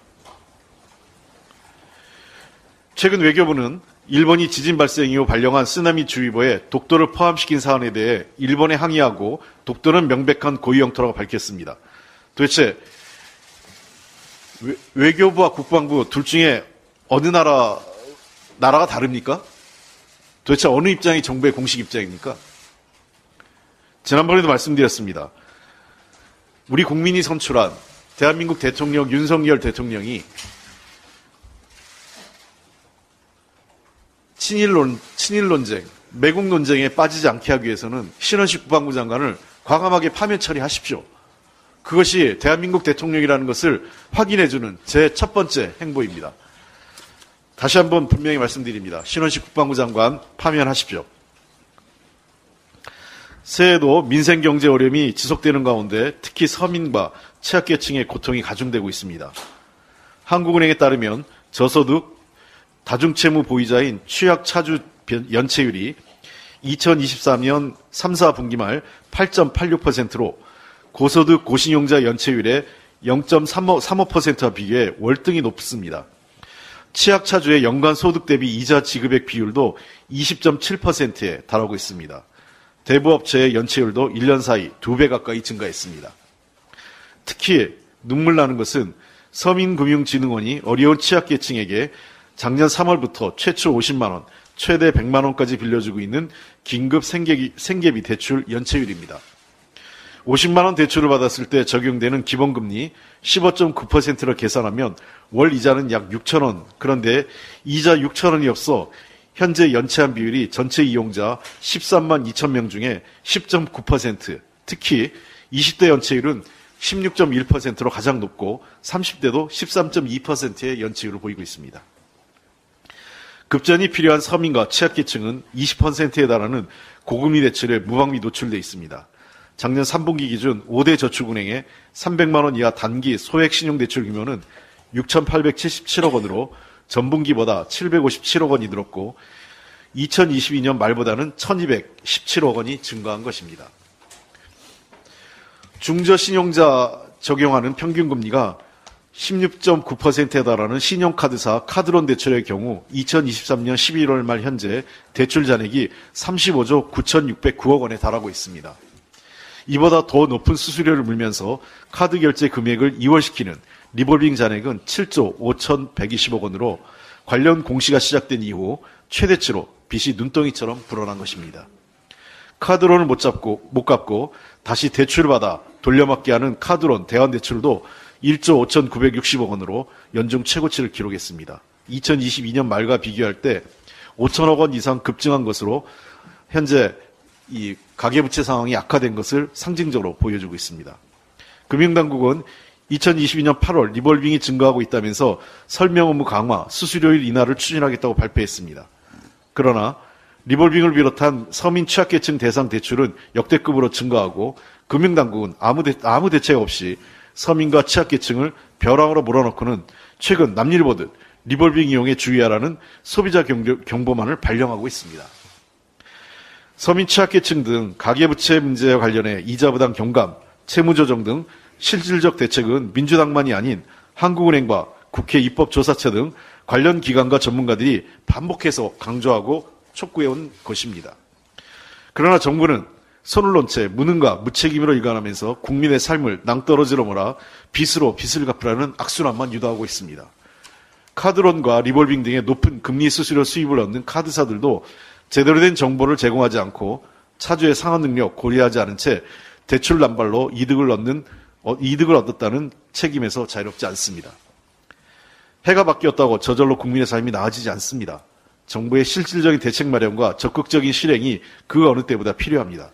이제라도 무능과 무책임의 늪에서 빠져나와야 합니다. 대통령과 가족의 비리 의혹 덮을 국리만 하지 말고 어려운 국민의 삶을 살피는데 좀 관심 좀 가져주십시오. 이상입니다. 예, 이어서 이계호 정책의 의장의 모두 발언이 있겠습니다. 네, 어제 정부 여당이 금년도 경제 정책 방향을 발표를 했습니다. 어, 글을 보면서 어, 정말 새해부터 국민들의 희망을 키우는 것이 아니라 도리어 걱정을 키우는 내용이었다 이렇게 생각을 했습니다. 집권 이후에 윤석열 정부의 경제 정책 방향은 한마디로 정리를 하면 경제 죽이기 정책 방향이었다 저는 그렇게 생각을 합니다.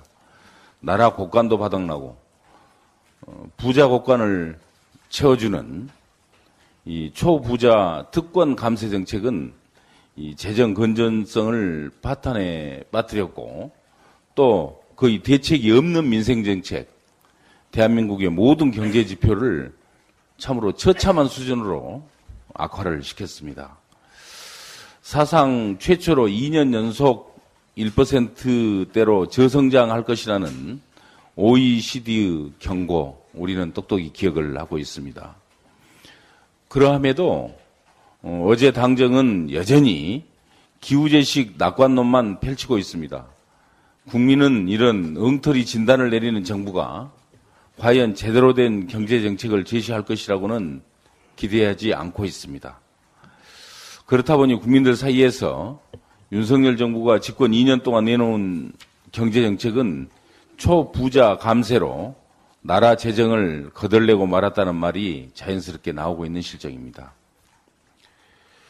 정부는 새 경제 정책 방향에서 우리 경제에 대한 제대로 된 진단과 함께 당장 우리 경제를 위협할 리스크라고 할 수 있는 부동산 PF 위기, 가계 부채 위기, 또 코로나 이후 소상공인 금융 부담 확대에 대한 종합적이고 구체적인 대책을 제안했어야 마땅합니다.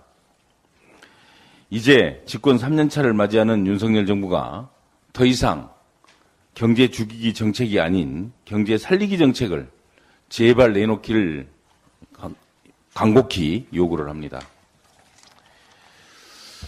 윤석열 대통령의 국회 무시 정말 도를 넘고 있습니다. 작년 도입하려고 했던 금투세는 2022년 여야의 세법 협상에 따라서 2년 유예가 된 바가 있습니다. 당시에 국민의힘은 금융투자소득세 도입을 2년 유예하는 조건으로 주식 양도세를 금투세 도입 시까지 전치를 시키되 과세 대상자 범위를 종목당 10억 원으로 그대로 유지를 한다는 조건에 합의를 한 바 있습니다. 그런데 지난달 아시다시피 정부는 일방적으로 시행령을 고쳐서 주식 양도세가 부과되는 대주주 기준을 10억에서 50억 원으로 완화를 해버렸습니다. 이에 대해서 대통령은 지난 2일 금융투자소득세의 폐지마저 선언을 해버린 상황입니다. 최소한도의 정치 도의도 없는 정권이다 이렇게 말씀드리겠습니다. 야당과의 합의사항을 이렇게 예반장으로 쉽게 깨버리는데 국민들과의 약속은 대체 얼마나 가볍게 생각한다는 것입니까? 더욱 심각한 것은 금투세 도입이야말로 global standard로 인식이 되고 있는 상황인데 정부는 아직 시행도 안 된 이러한 금투세가 도리어 코리아, 코리아 디스카운트 원인이 된다. 이렇게 지적을 하고 있는 어이없는 상황입니다. 지금 우리나라는 근로소득과 사업소득에 비해서 금융투자소득의 비과세 범위가 어, 넓어서 고소득층일수록 금융상품을 활용을 해서 조세 회피를 할 수 있는 불공정한 그러한 환경입니다. 따라서 불합리한 과세 체제를 바로잡고 global standard인 금융세제 선진화를 위해서 금투세를 도입하기로 한 것인데도 윤석열 대통령은 주식 양도세 완화에 이어서 금투세 폐지까지 이렇게 세계적인 추세와는 반대로 역주행을 하고 있는 것입니다. 결국 이번 금투세 폐지 선언은 세수 결손이 심각한 상황에서 부족한 세수를 또 근로자들의 소득으로 메꾸려는 그러한 얄팍한 속셈이 아닌지 의심하지 않을 수 없습니다. 이미 펑크난 세수가 60, 60조 원에 달하고 올해 통합 재정 수지 적자는 44조 원을 기록했음에도 불구하고 정부는 여전히 비어버린 곳간을 채울 생각은 전혀 없습니다. 이러한 와중에 국민들의 피땀이 담긴 근로 소득세만 더 거치고 있는 것, 결국은 유리지갑만 쥐어짜서 나라의 재정을 메꾸려는 것은 아닌지 국민들은 불안하기 짝이 없습니다. 윤석열 정부는 국회 합의도, 조세 정의도, 국가의 건전 재정성도 모두 무너뜨리는 이러한 퇴행적 결정을 당장 철회하기를 촉구합니다. 이상입니다. 예, 이어서 어, 조승래 과방위 간사의 발언 있겠습니다. 예, 과방위 조승래 의원입니다. 먼저 방송통신위원회 관련해서 한 말씀 드리겠습니다. 김홍일 신임 방송통신위원장이 어제 윤석열 대통령으로부터 임명장을 받았습니다. 윤석열 대통령은 지상파 허가 유효기간 만료 등을 이유로 시급성을 내세우며 현직 국민권익위원장을 사표 수리도 하지 않고 지명한 바 있습니다. 하지만 결과는 어떻습니까? 12월 31일 방통위는 34개사 141개에 달하는 지상파 방송의 재허가 포기를 선언했습니다. 위원장 임명 직후부터 검토를 시작하여 물리적 시간이 절대적으로 부족하다는 이유라고 합니다. 국민의힘은 사전에 입을 맞춘 듯이 앵무새처럼 또 민주당 탓을 했습니다. 국민의힘 주장대로라면 그동안 이상인 직무대행은 직무는 보지 않고 간판만 대행했단 말입니까? 국민의힘은 궤변과 가짜뉴스로 여론을 어지럽힐 시간에 유례없는 지상파 무허가 상황을 초래한 방통위 사무처장과 담당 국과장부터 점검하는 것이 책임 있는 여당의 자세일 것입니다. 방송통신 분야에서 벌어지고 있는 논란의 핵심은 5인 합의제로 구성 운영되던 방송통신위원회가 윤석열 정권 들어 2인 체제로 운영되고 있다는 점입니다. 5인의 방통위원은 여권 3인, 야당 2인 추천으로 여야가 협치하고 형식적으로도 대통령이 2인, 국회가 3인을 추천해 행정부와 입법부가 분권하는 구조입니다. 방통위를 만들었던 이명박 정권마저 방송의 독립성과 중립성, 공공성을 보장하기 위해 최소한의 장치를 두었던 것입니다. 2인 체제 방통위가 내리는 결정은 그 자체로 위법 논란을 내포하고 있습니다. 특히 지상파 제허가, 종편 재승인, YTN 연합뉴스 TV 등 방송사 대주주 변경 승인, 공영방송 이사진 교체 같은 방통위의 주요 의사결정은 법원에서 절차적 정당성 문제가 제기될 수밖에 없습니다. 최근 서울 고등법원 판결에서 2인 체제의 문제점을 지적한 것도 같은 맥락입니다. 2인 체제 방통위의 지상파 제어가는 위법 시비가 붙을 수 있고 위원장의 위법 행위는 또다시 탄핵 사유가 될 수 있습니다.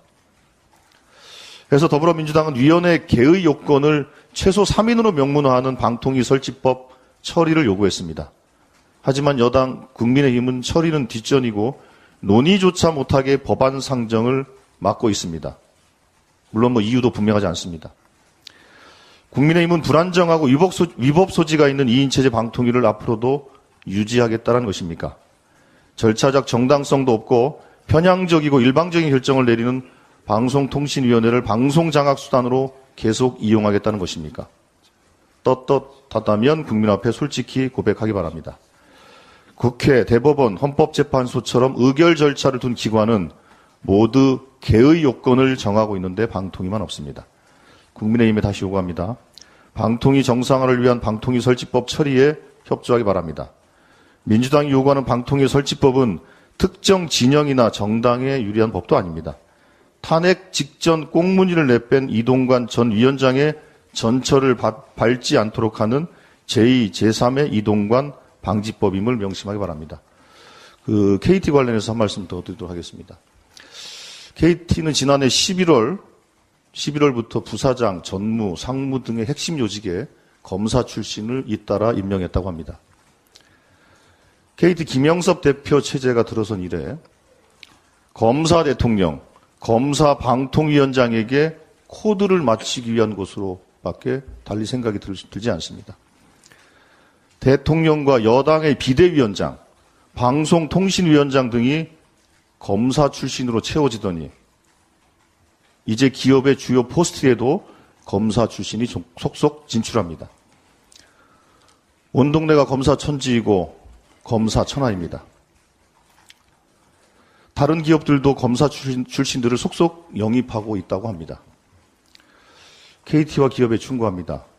두려워할 것은 검사가 아니라 소비자, 이용자이고 검찰 권력이 아니라 시장입니다.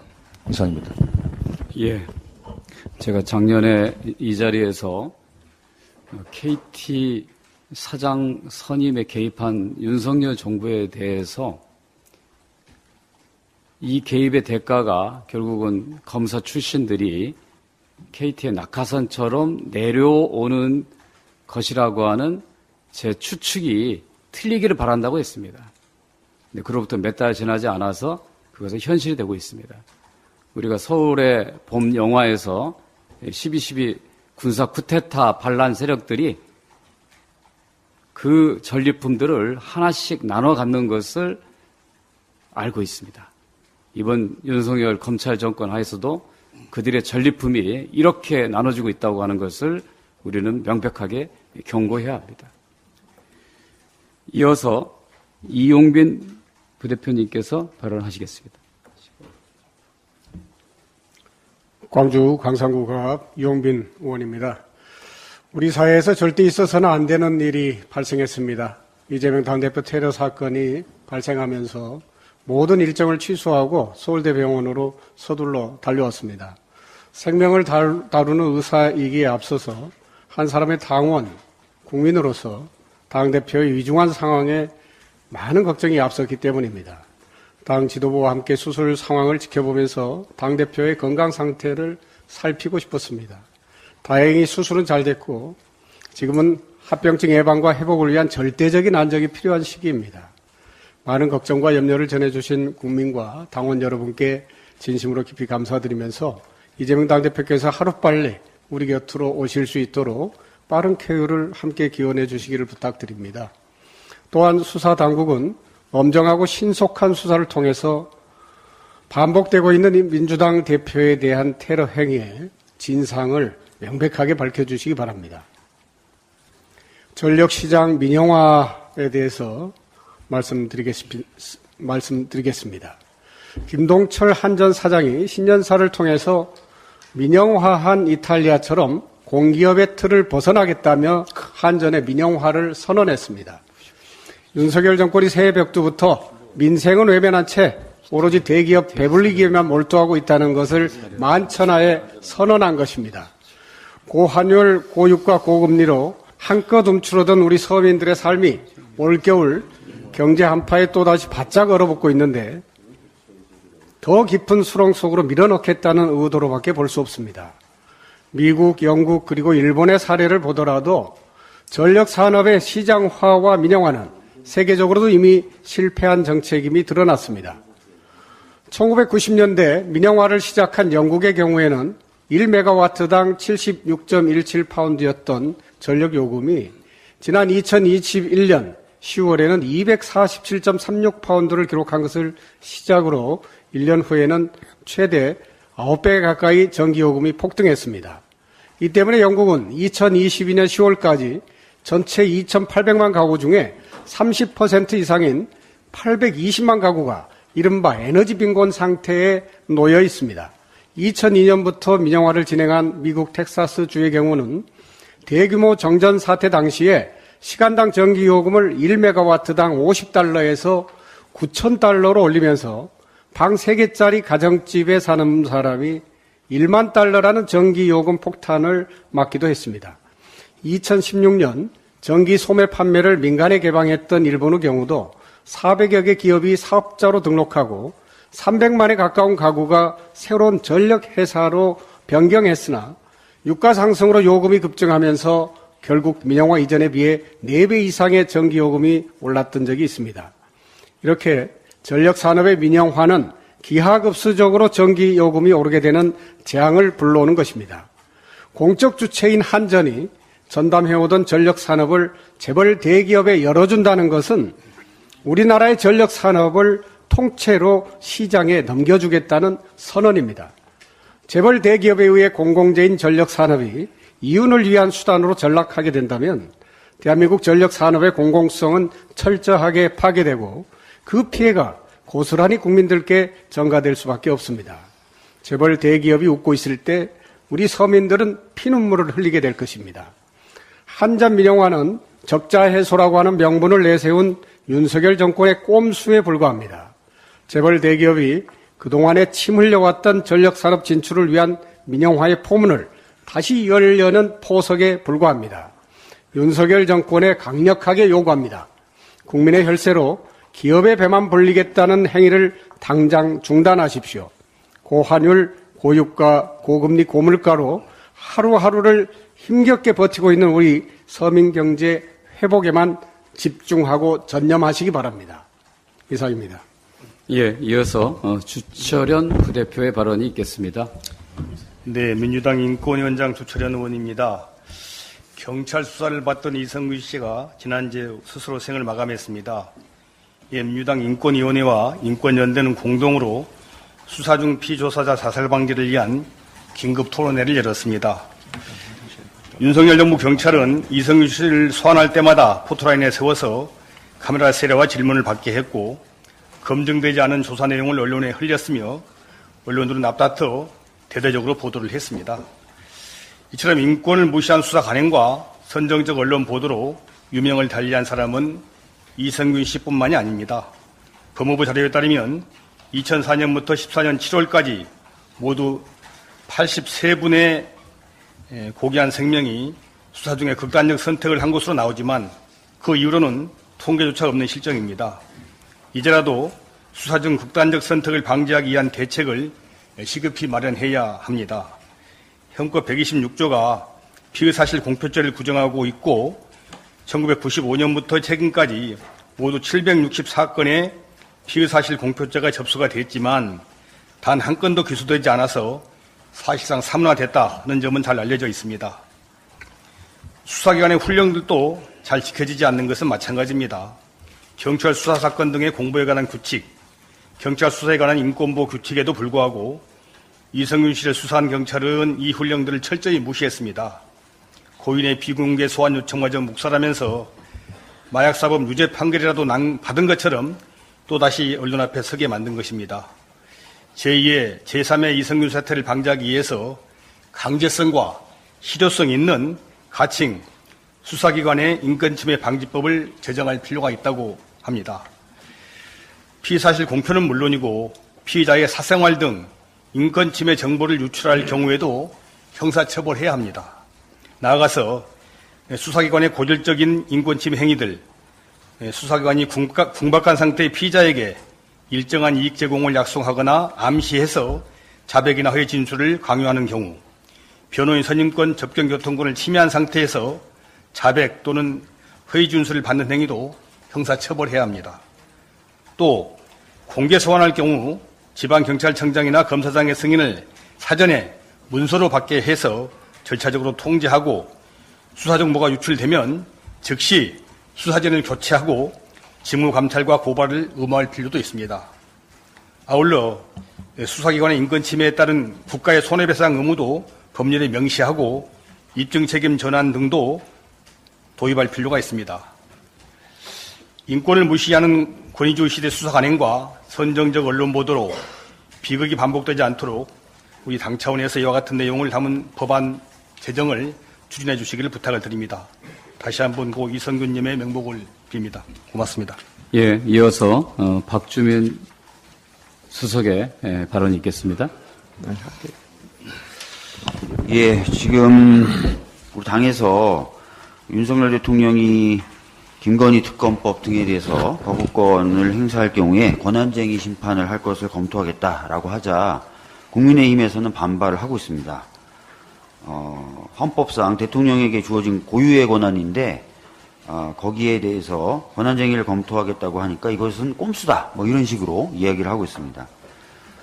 아, 그런데 대통령 고유의 권한이라 하더라도 어, 남발해서는 안 됩니다. 그렇기 때문에 보통 내재적 한계가 있다고 합니다. 예를 들어서 말씀드려 보겠습니다. 대통령에게는 사명권이라는 고유 권한이 있습니다. 헌법 문헌상에는 이 사명권을 제한하는 문구가 들어있지 않습니다. 그러면 자신의 가족들의 경우에 무조건 다 사면을 해도 됩니까?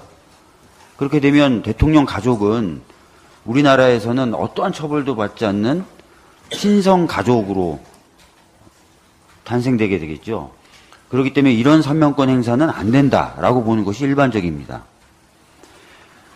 아, 그렇기 때문에 이 거부권의 경우에 또 이와 같은 논리로 어, 내재적 한계가 있다라고 봐야 되는 것입니다. 특히 지금 어, 쌍특검법에 관련돼서 한동훈 비대위원장이 독소조항이라고 얘기했던 게 크게 두 가지인데요. 어, 하나는 어, 수사 과정을 브리핑한다는 내용이었습니다. 그리고 또 하나는 시기가 총선에 임박해서이다라고 얘기했습니다. 근데 이미 여러 차례 말씀드렸지만 수사 과정에 대한 브리핑은 최순실 특검 때부터 있었고 그 이후에 어, 만들어진 모든 특검법에 동일하게 들어가 있는 조항입니다. 그래서 이것이 독소 조항으로 갑자기 둔갑할 이유는 없는 것이겠죠. 시기 문제는 저희 더불어민주당을 포함한 야당들은 최대한 신속하게 싹특검법을 제정해서 시행하자고 얘기를 해왔지 지금 하자고 얘기한 적이 한 번도 없어요. 국민의힘이 반대하다 보니까 저희가 패스트 트랙을 지정했고 그래서 지금 이 시기에 법이 국회 본회의를 통과하게 된 것입니다. 과거부터 있었던 조항을 문제 삼고 본인들이 정한 결국 만들어낸 시기를 가지고 문제 삼고 그것을 가지고 거부권 행사하겠다라는 것은 어, 전혀 타당하지 않죠. 거기다 더해서 이 쌍특검법은 대통령 본인과 본인 배우자에 대한 수사를 가능하게 하는 법이죠. 근데 그걸 본인이 거부한다는 거예요. 본인과 본인 배우자의 이익을 위해서. 그래서 이해상충에도 해당되는 겁니다. 그렇기 때문에 거부권을 행사할 어, 대상이 안 된다. 이유도 안 된다라는 겁니다. 과연 이런 경우에도 거부권이 무조건 허용돼야 되느냐. 여기에 대해서는 당연히 헌법적 검토가 필요한 겁니다. 어, 그렇기 때문에 저희들이 이 권한쟁의 등을 검토하겠다는 것이고 아무런 이, 이유 없이 어, 권한쟁의를 검토하겠다는 것이 아닙니다. 오히려 어, 대통령이 입법권을 존중하고 또 국민적 요구를 존중하고 또 자신이 얘기했던 얘기해왔던 공정과 상식이라는 우리나라와 우리 사회의 가치를 존중한다면 거부권 행사를 안 하는 게 맞죠. 어, 그래서 저희들이 거부권 행사 시 권한쟁의를 검토하겠다는 말에 대해서 꼼수다 이렇게 표현을 하면서 비판하는 것 어, 타당하지 않다라는 말씀을 드리겠고 거부권 행사를 하지 말아야 된다라는 점을 다시 한번 강조해서 말씀드립니다. 이상입니다. 예, 이어서 어, 유동수 수석의 발언이 있겠습니다. 예, 최근에 그 대통령의 경제정책 내지는 조세정책이 너무 근시안적이고 예, 단기적이고 즉흥적이다 이런 말씀을 드리겠습니다. 2022년도에 예, 정부가 어, 예산안과 함께 세법안을 12월 24일 날 통과시킨 바 있습니다. 국회가. 그리고 2022년도 12월 30일 날 에, 윤석열 대통령이 국가 전략기술 세액 공제에 대해서 갑자기 언급을 했습니다. 일주일 만에. 그리고 23년도 1월 3일 날 정부는 여기에 맞춰서 세법 개정안을 제출했고 이걸 국회가 통과시켜 준 바 있습니다. 기재위에서. 최근에 우리가 지난 21일 날 예산안과 세법 개정안을 예산 부수법안으로 통과시킨 바 있습니다. 요때 주식 양도세의 대주주 기준 10억 유지를 그때도 확인한 바 있습니다. 조세 소위에서. 근데 대통령께서 갑자기 대주주 기준 50억으로 상향하고 또 1월 2일 날은 금투세 도입 폐지하겠다 이렇게 얘기를 하셨어요. 근데 이 금투세 폐지라든지 이런 부분은 아직 시행도 안 돼 있기 때문에 필요하다면 정부가 7월 말에 제출 예정인 세법 개정안에 포함시켜서 7월 말에 정부의 세법 개정안을 제출하면 되는 것입니다. 그리고 아, 올해 11월에 있을 조세 소위에서 그 부분을 심도 있게 논의하면 되는 겁니다. 그렇게 되고 올해 통과할 예정인 12월에 예산안과 합해서 예산 부수법안으로 금투세 연장 여부라든지 폐지 여부를 다루면 되는 겁니다. 그거를 1월 2일 날 시행되지도 않은 금투세를 폐지하겠다고 얘기하는 것은 정부가 이 조세 정책에 대해서 근본적 철학의 부재 내지는 정책의 부재라고밖에 인식이 안 됩니다. 또 하나 우리가 지난번에 전통시장 소득공제 소득공제율 40% 유지하는 거 이것도 지난번 우리 21일 날 예사 부수범으로 통과시킨 겁니다. 며칠 됐다고 갑자기 또 이번에 80%로 올리겠다. 그것도 상반기만. 네? 그 이것도 조특법 개정을 해야 되거든요. 그 정부가 제출하는 세법 개정안이라는 게 도대체 얼마나 고민하고 만들어서 세법 개정안을 제출하는지 심히 의심스럽습니다. 완전히 국회를 무시하는 거죠. 어린애 같은 생각이 듭니다. 7월 달에 정부 세법 개정안을 제출할 때는 이런 고민들 다 담아서 제출하는 겁니다.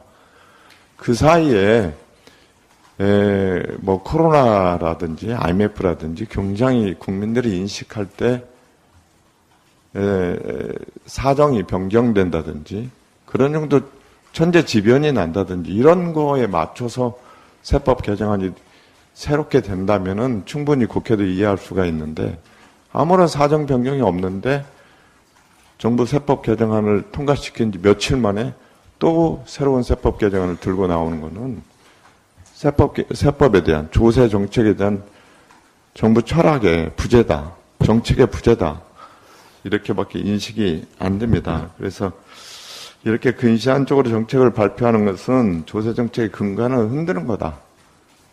예, 오히려 총선용으로 남발하는 것이 아니냐. 이런 의심밖에 들지 않습니다. 그래서 예, 민생을 위한 조세 정책, 경제 정책을 펴시기를 부탁드리겠습니다. 이상입니다. 예, 조금 시간이 좀 넘었습니다만 마지막으로 제가 좀 말씀을 좀 드리겠습니다. 이재명 대표에 대한 테러는 증오 정치의 산물입니다. 왜 우리 사회에 혐오와 증오가 넘치게 되었을까요? 저는 윤석열 정부의 과도한 이념 정치와 편가르기가 그 원인 중 하나로 봅니다. 선과 악의 대결 구도를 만들고 상대에게 악인의 낙인을 찍은 후 혐오가 생기며 모든 권력을 동원하여 제거에 나서면서 증오는 자라서 결국 폭력이 됩니다. 윤석열 대통령은 지난해 연설에서 반국가 세력으로 민주당을 지칭했습니다. 올해 신년사에서는 용어를 친화시켜서 이권과 이념 카르텔 혁파라고 했지만 역시 대상은 민주당입니다. 한동훈 위원장도 동료 시민을 내세우지만 여의도 정치 시작 첫 언어는 운동권 정치 청산이었고 결국 민주당 척결이 목표라는 것을 숨기지 않습니다. 이재명 대표에 대한 테러 발생 후 윤석열 대통령은 테러는 자유민주주의의 적, 한동훈 위원장은 국힘은 피해자 편이라고 했지만 테러의 원인에 대한 고민은 없어 보입니다. 테러의 배경이 야당 대표를 범죄자로 몰아 제거하려고 하고 야당의 몰락을 바라는 바로 자신들일 수도 있다는 것을 깨닫지 못할 것입니다. 한동훈 위원장은 동료 시민을 얘기하지만 운동권은 척결 대상, 야당은 굴복 대상, 야당 지도자는 제거 대상일 뿐입니다. 이러한 인식이 달라지지 않는 한 한동훈 위원장은 슈트발 잘 받는 날씬한 윤석열에 불과할 것입니다. 우리의 과제는 중화와 광기, 테러와 폭력 등 민주주의의 위기에 어떻게 대응할 것인가입니다. 중호와 극단에서 벗어나기 위해서는 상대와 싸워서 이기는 기획된 정치에서 해결하는 정치로 바꿔야 합니다. 민주당도 돌아볼 것은 돌아보고 반성할 것은 반성하겠습니다. 이재명 대표의 빠른 회유를 기원합니다.